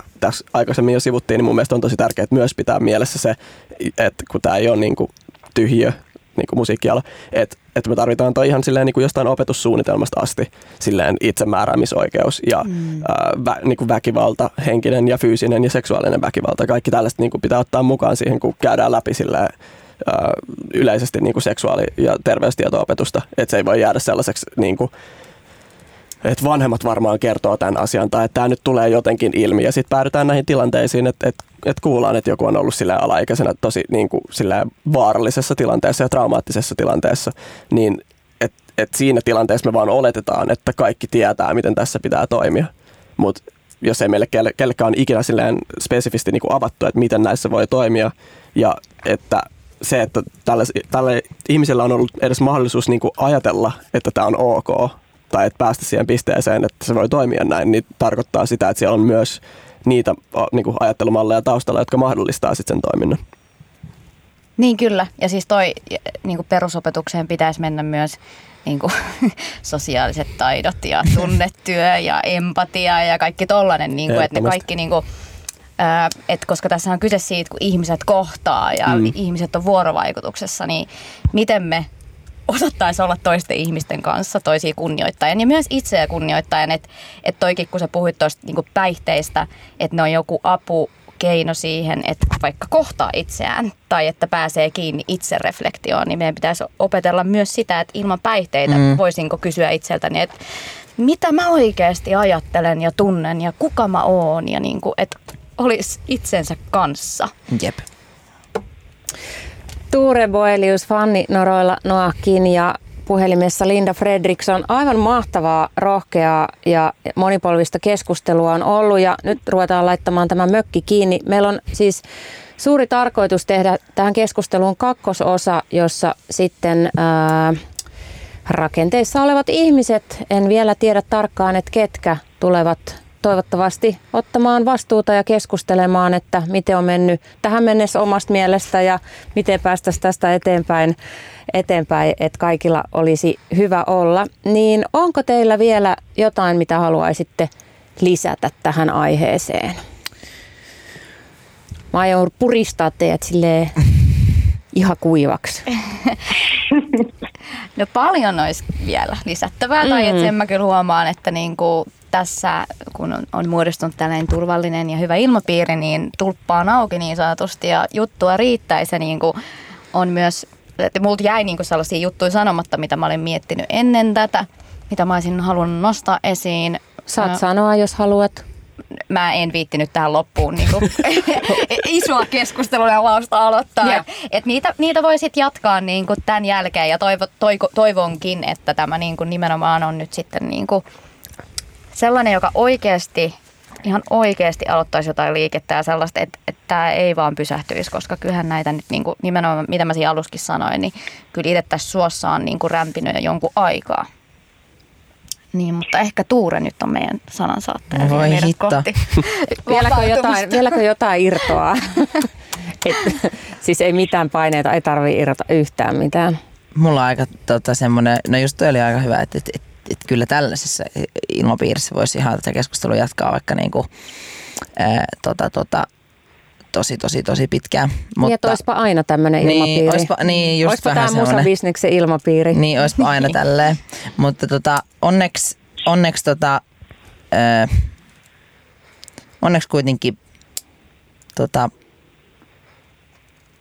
tai ainakin itse, itse semmoinen asia, mikä on itse asiassa ihan tosi hassu, että et, et, et miten niinku se meidän punavuoren kohtaaminen ja se, mikä on se johtanut siihen, että on täällä niinku puhuu tästä, näistä asioista teidän kanssa, niin jotenkin se, että et, et mulla oli niinku ihan itselläni semmoinen olo, että että tämä oli nyt niinku se tapa, miten mä pääsen itse myös ihan niinku omassa, om, omissa asioissani jotenkin eteenpäin. Tämä tämmöinen niinku julkisesti asioiden sanominen ja toivottavasti jonkinlaisten sydämen pistosten tuottaminen ja semmoinen, että seuraavan kerran kun istutaan alas ja keskustellaan, niin keskustellaan vähän eri tavalla. Mahtavaa. Tämä punavuoren kohtaaminen, mihin Tuure viittaa, on sellainen, se oli varmaan viime vuoden puolella. Ei, mutta joskus Ei, talvella. Joskus talvella. Me tavattiin punavuoressa risteyksessä keskellä, niin kuin, tai oli joku myöhäinen ilta. Ja tota, sitten mä sanoin, että mä oon pyöritellyt tämmöistä aihetta päässäni, että mä haluaisin käsitellä tätä musa vai bisneksessä. Että mitä mieltä sä oot, että onko tässä mitään puhuttavaa ja niin onko resonoiko tämä, että laita tämä, että ei tarvii nyt sanoa mitään, mutta että laita tämä mietintä myssyyn, että jos sieltä alkaa nousta jotain, niin, niin tota, puhutaan sitten joskus myöhemmin. Ja sieltähän alkoi nousta. Joo. Pari juttua tuli mieleen sieltä juolahti. Noakin loppupuheenvuoron aika. Niin, mitäs tässä nyt sanois? Öö, en mä tiedä, toivottavasti tää niinku silleen jotenkin, että saataisiin saatais tätä niinku keskustelua ja näitä keloja jotenkin vietyä eteenpäin niinku muuallakin kuin näissä tavallaan turvallisissa ilmapiireissä ja niinku tiloissa, että me saataisiin jatkettua sitä fiilistä tavallaan vähän pidemmälle ja laajennettua sitä. Ja en mä tiedä, ehkä niinku pääpointtina tsempit Tuurelle voimaa ja rakkautta. Tää on tosi, Kiitos tosi, ja tosi samoin hienoa, kaikille että sä teille. jaksat. Linda, haluatko sanoa vielä jotain? No, mulla tuli tämmöinen niinku, tästä kaikesta, mitä te sanoitte, mieleen vielä just se, että, että sitten kun ihmiset on, nyt jos ajatellaan, että miettii sitten, että no mitä nyt voisi tehdä, että ne asiat muuttuu, niin vaikka tällaisissa instituutioissa siellä festareilla tai siellä klubeilla, niin että siinä just laajentaisi sen keskustelun sillä tavalla, että oikeasti sinne niihin festivaaliorganisaatioihin ottaisi mukaan vähemmistöjen edustajia. Sillä tavalla, että se ei ole vaan semmoista ulkokultaista jotain niin kuin, Sateenkaarilipun liehuttelua. niin, vaan että se olisi oikeasti sellaista, että, että ne muutokset tapahtuu tosi, tosi, tosi, tosi paljon paremmin, kun kysytään niiltä ihmisiltä, ketä, ketä ne koskee. Ja että miten, ketä ne, ketkä elää siinä todellisuudessa, niin ottaa asiantuntijoiksi sinne ja mukaan niihin pä- päättäviin rooleihin ja sinne ka- kaikkiin eri mestoihin. Ja niin. Just Se näin. asia. Mulla tuli, että se, se tuntuu tosi tärkeältä niin kuin asialta, joka oikeasti sit, sit tulee muutosta. Koska musta tuntuu, että ihmiset haluaa sitä muutosta. Mm. Niin sillä tavalla sitten voisi tulla. Ja sitten muuten vaan, että, että ihanaa olla mukana tässä keskustelussa ja olla tällaisen, ollut jakaa tätä tällaisessa turvallisessa tunnelmassa. Tekee Mahtavaa. tosi hyvää. Kiitos kaikille. Kiitos, kaikille. Ja vielä en päästä teitä, vaan on viimeisen legendaarisen kysymyksen vuoro. Noa on tähän vastannut. En tosin muista, että mitä vastasit, saat vaihtaa Todennäköisesti päivän en muista tunnelmat. kysymystä. Aivan, koska ohjelman nimi on Musa vai Business, kysyn teiltä Ai niin. jokaiselta erikseen Musa vai Business. Olkaa tarkkana, tämä saattaa määrittää teidän koko loppuelämän. Ei vaan. Musa vai Business? Musa. No niin, Tuure sanoo musa, Musa. Fanni sanoo musaa. Kyllä se on edelleen musa. Jees, Noa sanoo musa, mitä sanoo Linda? Mutta Neljä musaa. Hei kiitos todella tästä keskustelusta. Iso kiitos Tuure ja Fanni ja Noa ja Linda ja todella yritetään jatkaa ensi jaksossa. Toivotaan, että ala ottaa vastuuta ja tulee mukaan keskusteluun Musa vai Business Radio Helsingissä maanantaisin kello viideltä ja podcastina, mistä nyt podcasteja kukin kuuntelee silloin, kun se itselle parhaiten sopii. Heippa! Moi. Moi moi. Moi! Moi!